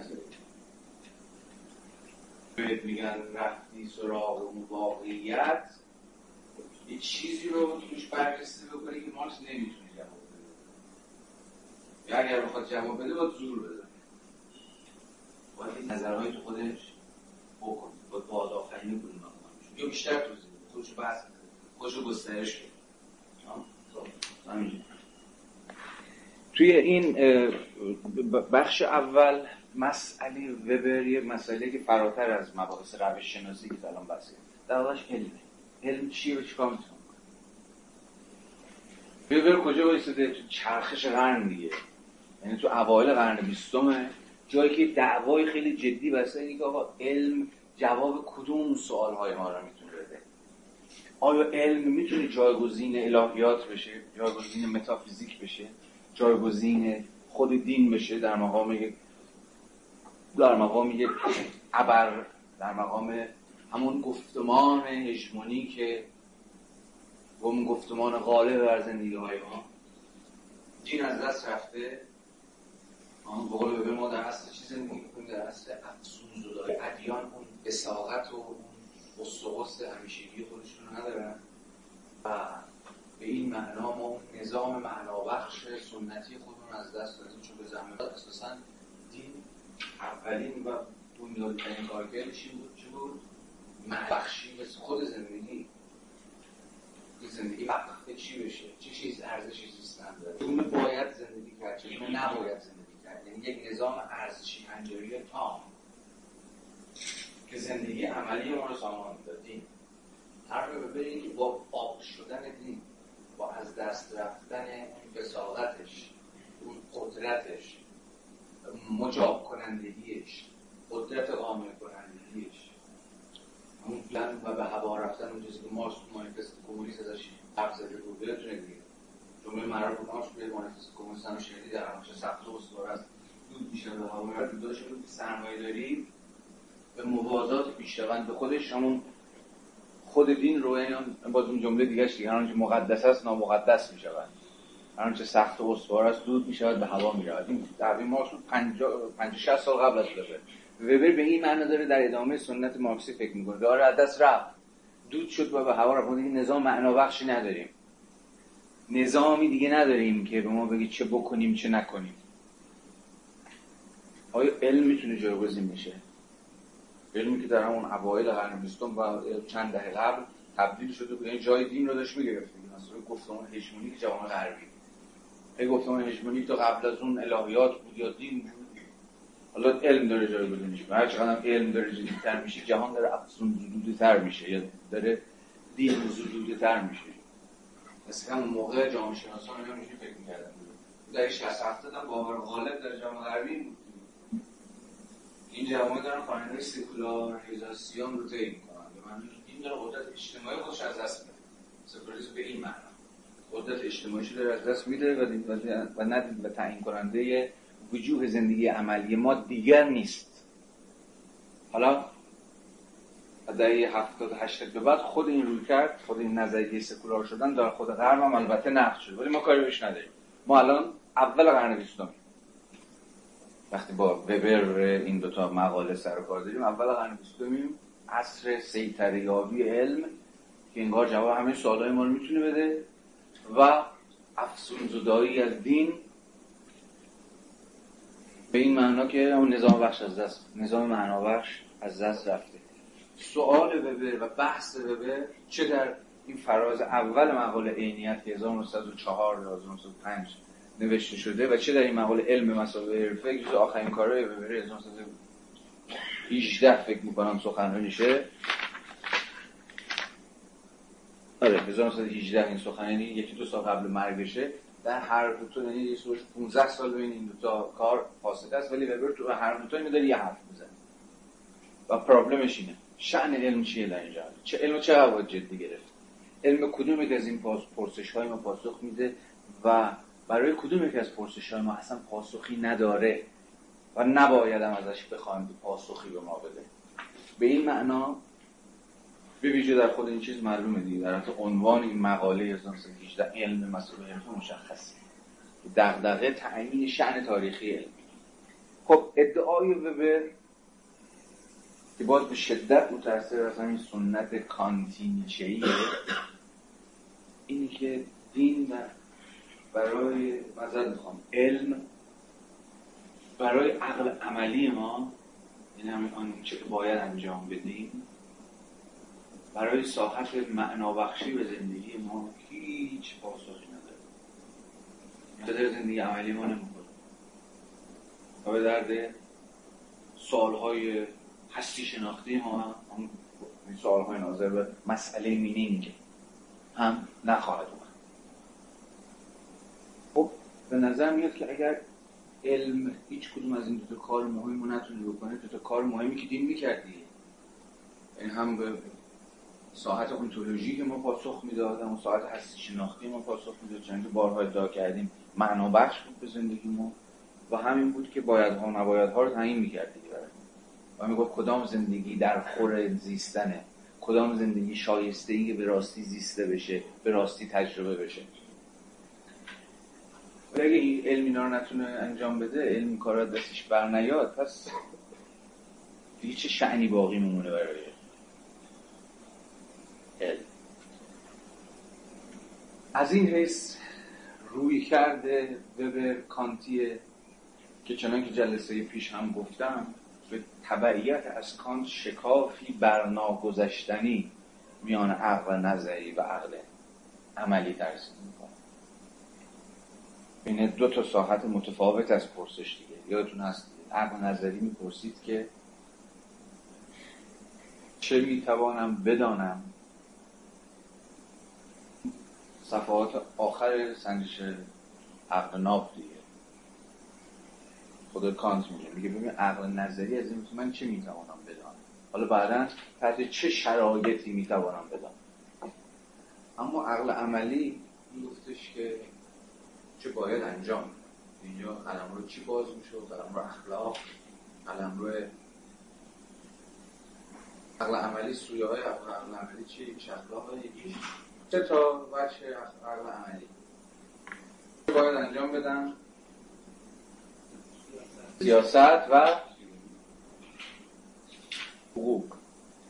سیاست حقوق. اخلاق سه سگانه عقل عملی در همه اینها مسئله اینه چه باید انجام بدن به مسابقه مثلا در سیاست به مسابقه حاکم به مسابقه شهروند به مسابقه فلان.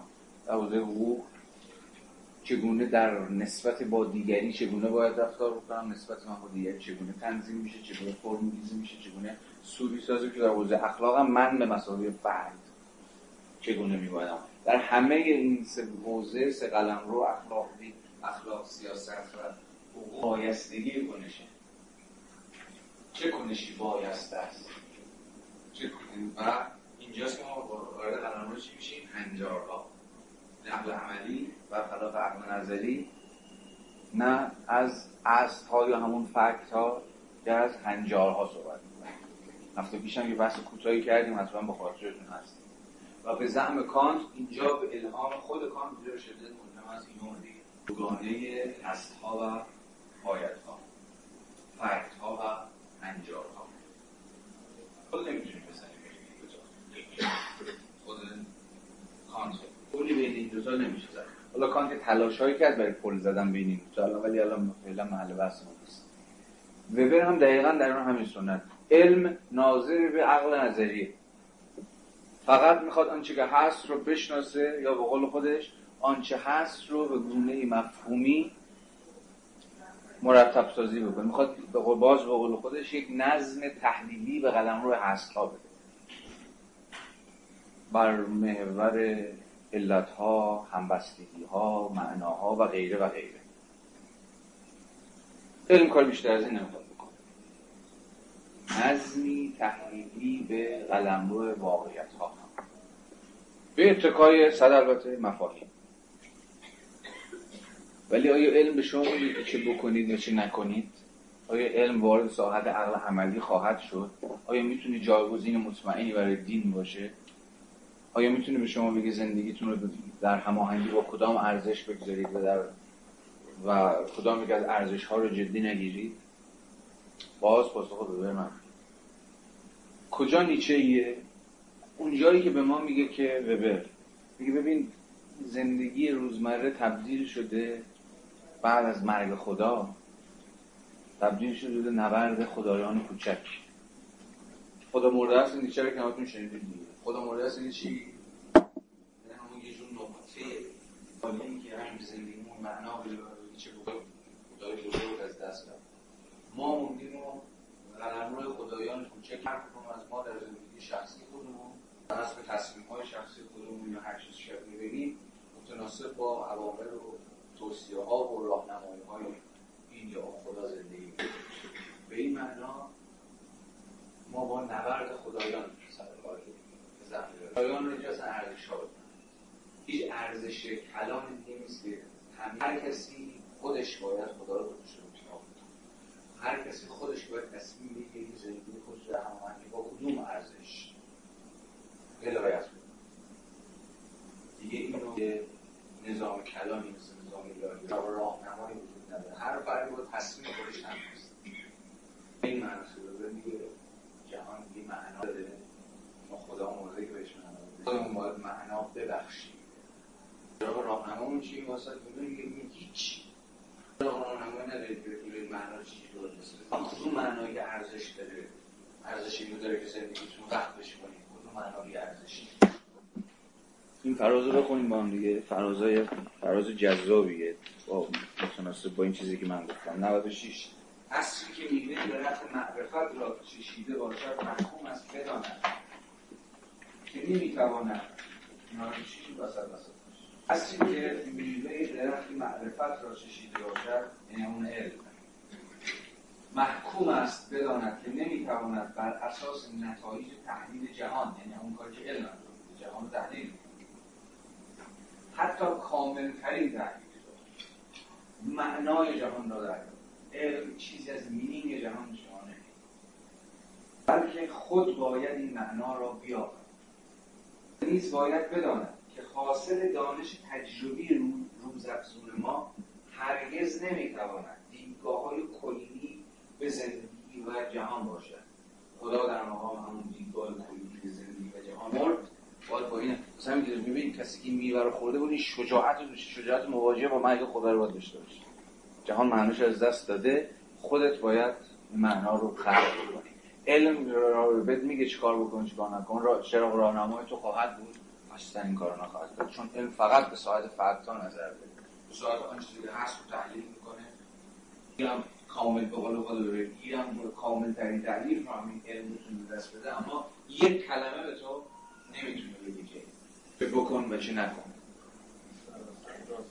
بله. تو ببرم تو که می‌دونیم که روسی.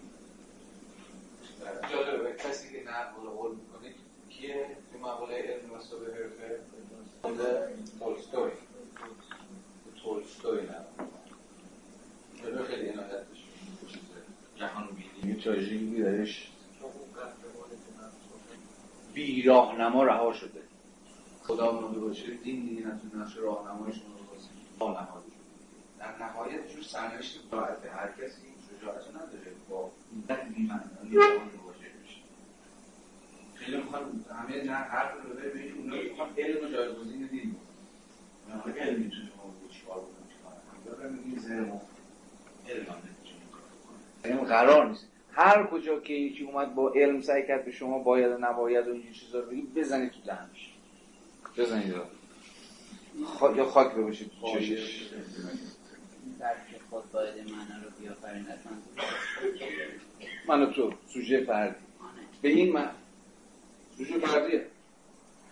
من فکر کردم میگه به که من کاملا با اصرار با اصرار داره که این خود توی و خود منم که. باید این معنا رو به این معنا وبر در برابر هر شکلی از علم معنابخش مقاومت می‌کنه.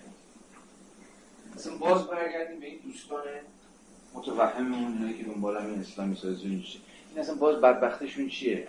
با همین علم جدید علم.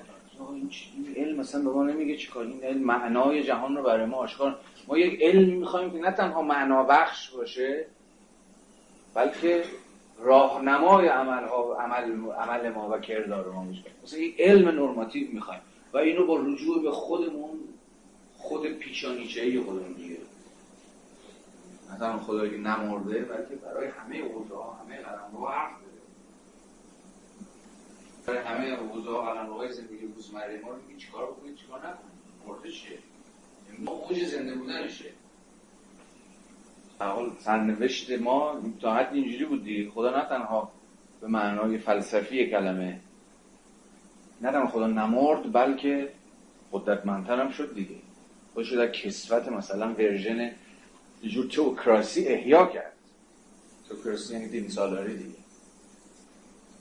یعنی اگه تا دیروز یه سری از حوزه ها رو به حال خودش رها کرده بود به قول خود فقها دیگه چون فقه و اصلا نماینده جور دین عملی در زندگی روزمره ما خود فقها مثلا فقه باید برای چی برمی‌داره امور فردی دیگه. امور خودشون چی؟ نور زندگی مؤمن از اون حالی که مؤمنه. چیکار که نماز بخونه که نکنه چه بگیره. همین تنظیم روابط بین خود مؤمنین در امور مشخص بین افرادی بلکه از یه زمانی به بعد ادعا کرد که خیر ولایت تام داره. یعنی ولایتش فقط بر امور فردی مؤمن نیست بلکه بر همه قلمروهای اجتماعی سیاسی اقتصادی فلان فلان فلان. در پرتو حرفای که الان در چشم ما دیگه حرف محمدی به نظر میاد نه؟ به صد اختلاف. یعنی شما یه دینی دارید که اتفاقا چی شده؟ خودش رو توتالایز کرده. تنها کوچیک نکرده خودش رو جمعتر نشسته که نشسته که بقیه هم بیان بشینن بلکه اینقدر گشاد گشاد نشسته که دیگه کس دیگه نمی‌تونه بیاد بشینه کنارش. ما یک کمی ما هم بشینیم دیگه. ما هم هستیم. یعنی یه جور توتال شدن توتالایز تمامیت بخشیدن دین به با تمامیت بخشیدن در به همه قدم های حیات.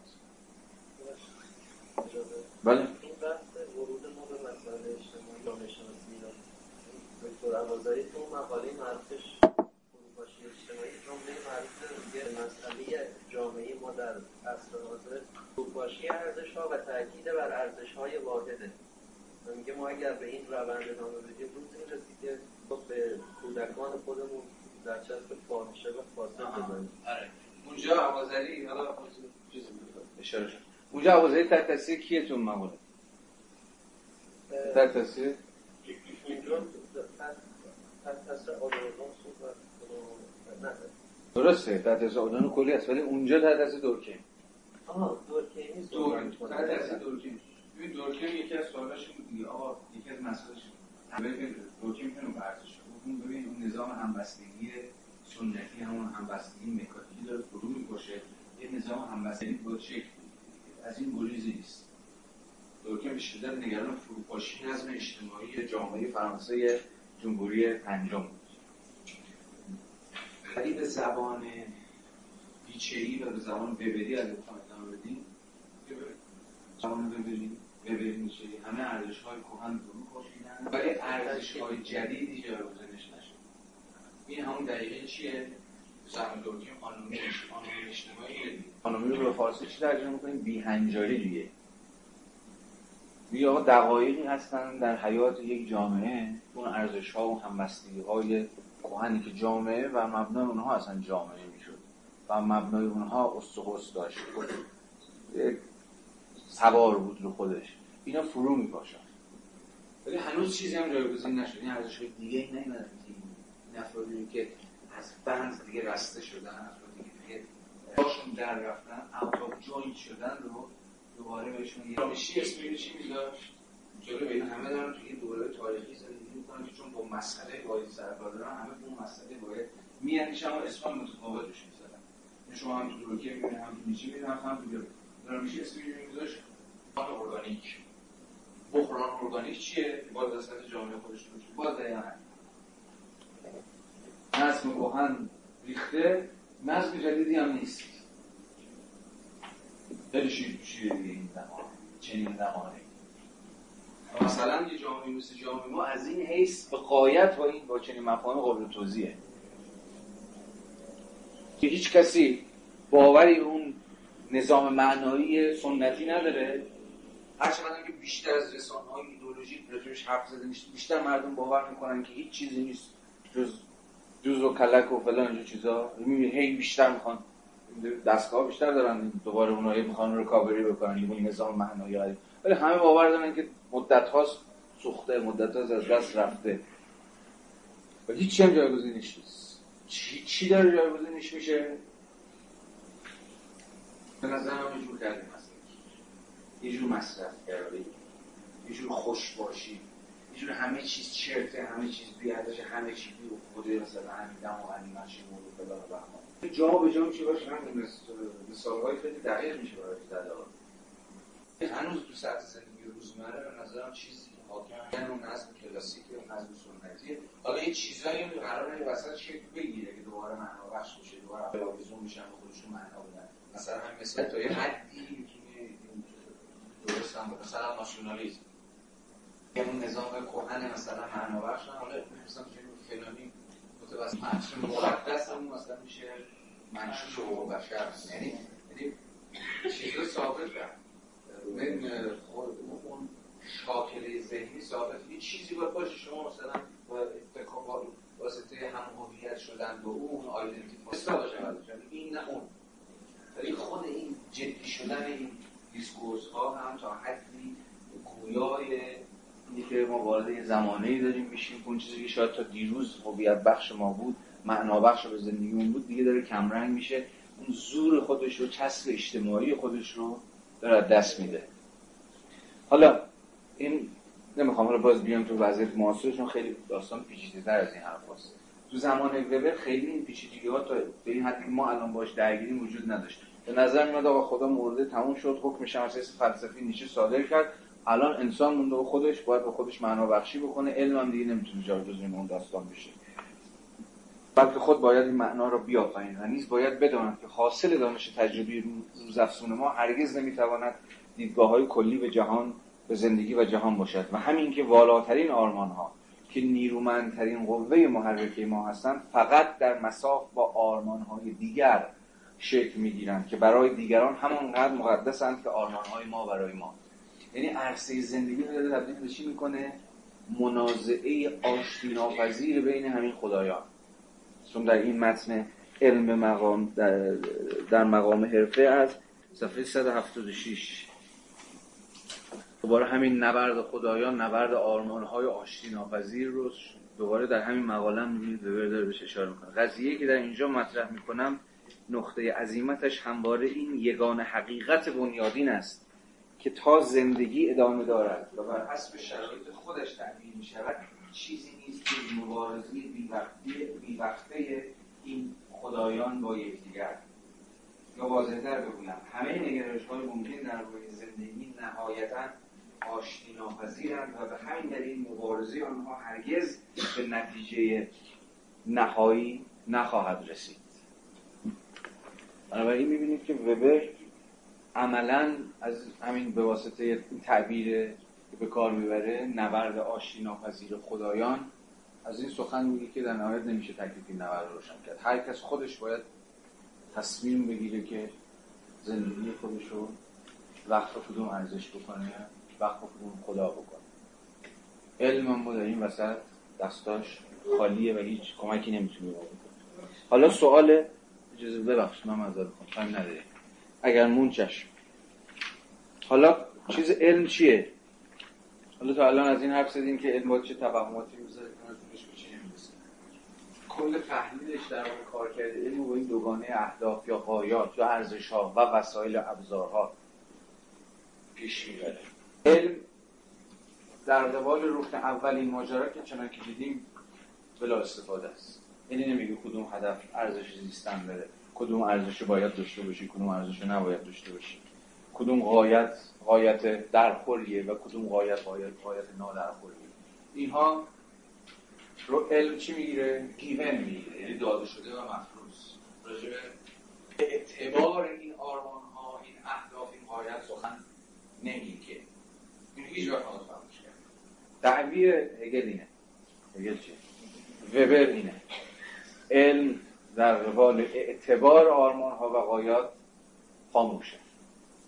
اما می‌تونه به شما بگه و اصلا کارکردش به این معنا به زمه ببه اگر این غایت رو یا اگر این خطور برگزیدی اون موقع کدام وسایل و کدام ابزارها امکان حصول پس همین که به برگردانه است. با اما در این حال واقع بینانه هم هست یعنی همه کار کرده علم به دونه میشه تکنیکال همون ابزاری. ما این کارکرد در خود علم اگر هم علم قرار نقدی بکنه به قایات و اهداف فقط از راه نشون دادن پیامدها و عواقبشونه نه از حیث نقد ذاتی کرد ها و اهداف این باز خیلی نکته مهم یعنی شما خیلی راحت می‌تونید پس علم در وبر اساسا کریتیکال نیست دیگه.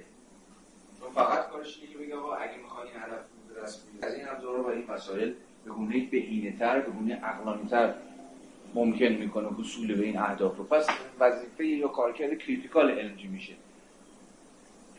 جذبه پرسید نهایت جوابی که رو به شما میده علم مربوط میشه. بعد از یه اسم دست به نقد یعنی هم مسئله اینه که نشون بده اگه می‌خوای به هدف برسی چه هزینه رو آیا حاضر این هزینه رو بدی؟ از این روش ها استفاده بکنی یا از روش های دیگه استفاده نکنی پیامدها عواقبش اینه ها آیا حاضر این عواقب رو بپذیری؟ باز وبر می‌پرسه. آیا اگر این عواقب رو نشون داد فرض کنید عواقب عواقب بسیار هزینه بردار بود. باز از دلش در این در میاد که فرد باید این کار رو بکنه یا نباید بکنه باز آقای وبر میگه خیر. باز خود فرده که یا یه ایدولوژیه یا یه دولته که با تصمیم می‌گیره این کار رو بکنه یا نه. به این معنا علم کاری غیر علمی نکرد. زمانی که به فاشیستا کمک کرد تا به شیوه بهینه تری یهودیان رو بکشن.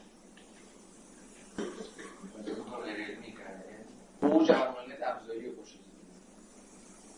فاشیسم فاشیسم هدفش باید از شهر که آدم خلاص شه به هر دلیل هدفش هم هدفش همون حالا علم اتفاقا اینجا چون technical ه فقط technical ه. یا ابزارهاش چیه؟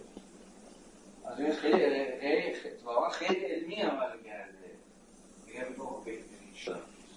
هم تفرج هم. غیره انواع افزونی به شدت scientist ها درگیر فرایند های کشتار جمعی. بدون کمک گرفتن از scientist ها می‌تونست این پروژه رو بشه زیگموند بامان بعدها اون کتابی که نوشت نام مدرنیته و هولوکاست اگه این پروژه براتون جالبه ببینید خیلی قدم بوده رو فوکل چه اسلامی؟ مدرنیته و هولوکاست. ادعای آقای زیگموند بامان در مقام یک جامعه شناسی جدی این بود که ببینید در دل عقلانیت افزاری هولوکاست در مقام کشتار جمعی یهودیان دیگه. فقط یک عقل ابزاری صنعتی انجام دادید نسل های دیگه هم داشتیم در طول تاریخ. ادعای با من این کار عقلانی برنامه شده حساب شده. باز محصول حقانت افزایی دست علم برنمیاد یعنی ما که فقط در پوزیشن عالم نیستیم. در مقام یک عالم نیست که فاشیسم رو نقد می‌کنن من در مقام در مقام شهروندی فاشیسم در مقام یک پارتیزانی که فاشیسم نقد اونجا دیگه کاملا حق دارم که برنامه ارزش خودم دارم. در مقام scientist دیگه نمی‌تونم داوری ارزشی بعد می‌تونم اساس technical سخن بگم. اینجا ببینید در تصویر کیه؟ باز من یک توصیه در زندگی به رفقا داشته باشم که مقاله بسیار دورانساز روشنگری خیلی هم هست احتمالا باشید بسیار مهم. اینجا کانت یک بحثی داره. من بحث داره دارم. ببینید شما تا جایی که مثلا کشیش هستی و اصلا انتقاد هم دارید.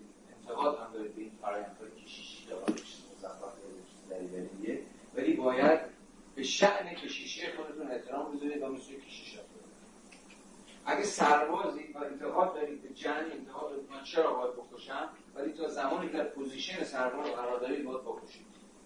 تا زمانی که در position سرباز قرار دارید باید اطاعت امر رو کنید از طرف فرماندهتون. ولی تا جایی که شهروند هستید در مقام شهروند قرار دارید هر چقدر که به نظام مالیات گیری مالیات ستانی مالیات ولی زمانی که از این پوزیشن میاد بیرون. در معنی عام کلمه یعنی از قلم های خصوصی این از اون نقشی که جامعه به شما محقق کردید رو واضح وارد روان میشید دیگه حق نداره حق دارید ولی باید این چیزی که بهش باش مرز دارید بهش نقل نقل بدم کشیشه باید تابع اون وظیفه باشه. من تو مفهوم وظیفه برای کانت خیلی مهمه. فرد باید به وظیفه خودش عمل بکنه حتی اگر این وظیفه رو می‌کنه اما حرف کانتی بود اگه نقدی هم داره باید خفه خون بگیره میگه نه خفه خون نگیره. position کشیشی باید بیاد بیرون بعد موقع position کشیشی نخست پرواز بیاد بیرون بشه شهروند خود و جنگ و نظام و اطاعت و فرمان برداری و فلان اینجور چیزا رو حالا اینکه این دوگانه به کانت می‌سازه چقدر صوری یا صوری نیست من کاری ندارم. چقدر اصلا میشه بین این نقش و تفاوت واجب؟ کاری ندارم. ولی مهم اینه که چنین تفکیکی با کانت شروع شه و ببرم عملا داره در اون میاد. به این معنا کسی مثل وبر احتمالا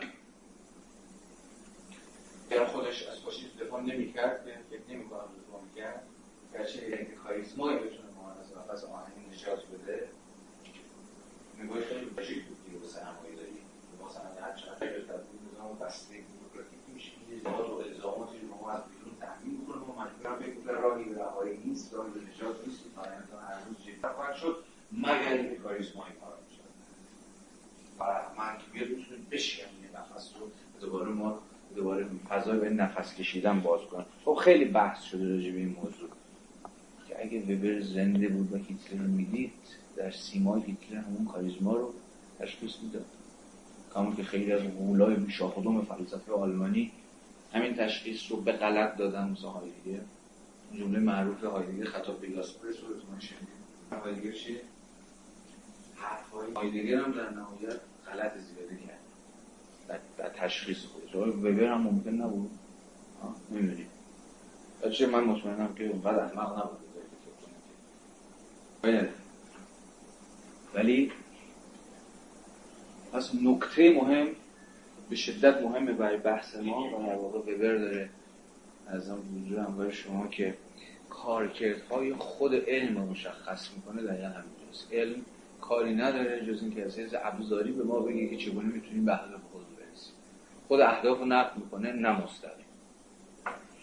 ولی غیر مستقیم حلویهن از خلال نشون دادن پیامدها و عواقبشون ای چرا؟ ولی باز آیا به ما میگه که پیامداش خیلی خطرناکه پیامداش خیلی هزینه زاست و غیره و غیره. آیا اگر اینو نشون بده ایجابی برای ما حاصل خواهد شد؟ تکلیف کنش ما روشن خواهد شد؟ باز میگه نه. کامل که خیلی به نشون داد آقا این راهی داری میری هزینهش خیلی سنگینه ها. ولی ولی در نهایت رفت تو شکمش دیگه یعنی علم نمی‌تونه بهت بگه. علم می‌تونه بهت نشون بده. می‌تونه تعریف وظیفه دیگه که به برای علم قائلن در ادامه همین دیگه. کلاریفیکیشن بخشیدن شفاف از خلال مثل همین ترسیم همین پیامدها. ولی الزامی برای شما نداره. علم می‌تونه به شما نشون بده که ببین اگه مثلا شما این یاران ما رو بردارید خود مردم تخص بکنید و فلان و هر بحثی که شده همتون به درم در میاد. تورم میره بالا فلان میشه و هزینه تولید میره بالا. الزامی برای سیاست مدار ایجاد می‌کنه که از حرف علم تغییر هیچ الزامی نداره. که با تصمیم بگیری به رغم این پیامدها اما خود انجام نده. میگه ارزش دیگری به سیاست مدار رو بکنه و گیرم عدالت سوری گیرم عدالت نمایشی مثلا کاری نداری. یا اصلا یه ارزش روشنتر دیگه. تثبیت قدرتت ببینه در هزینهش هم بده اصلا دهن اقتصاد هم سرویس کن ولی این باعث چی میشه؟ باید میشه. معلوم قلبا میشی معلوم پول اما جیب یه دیگه که 50 تون 100 تون درآمد ندارم میریزی این برای چی میشه؟ اعلام به اعمال. یعنی چه اتفاقی داره میفته علم دستش از باز هم اینجا از حیث, از حیث هنجار گذاری خالیه. ولی می‌تونه خیلی روشن خیلی عینی نشون بده چه خواهد شد چه نخواهد شد. ازش برمیاد شفاف سازی بکنه. ولی این شفاف سازیش برای شما الزام اینجا نخواهد. خب من فقط پرابلم ببینم خواستم باز کنم. اینجا.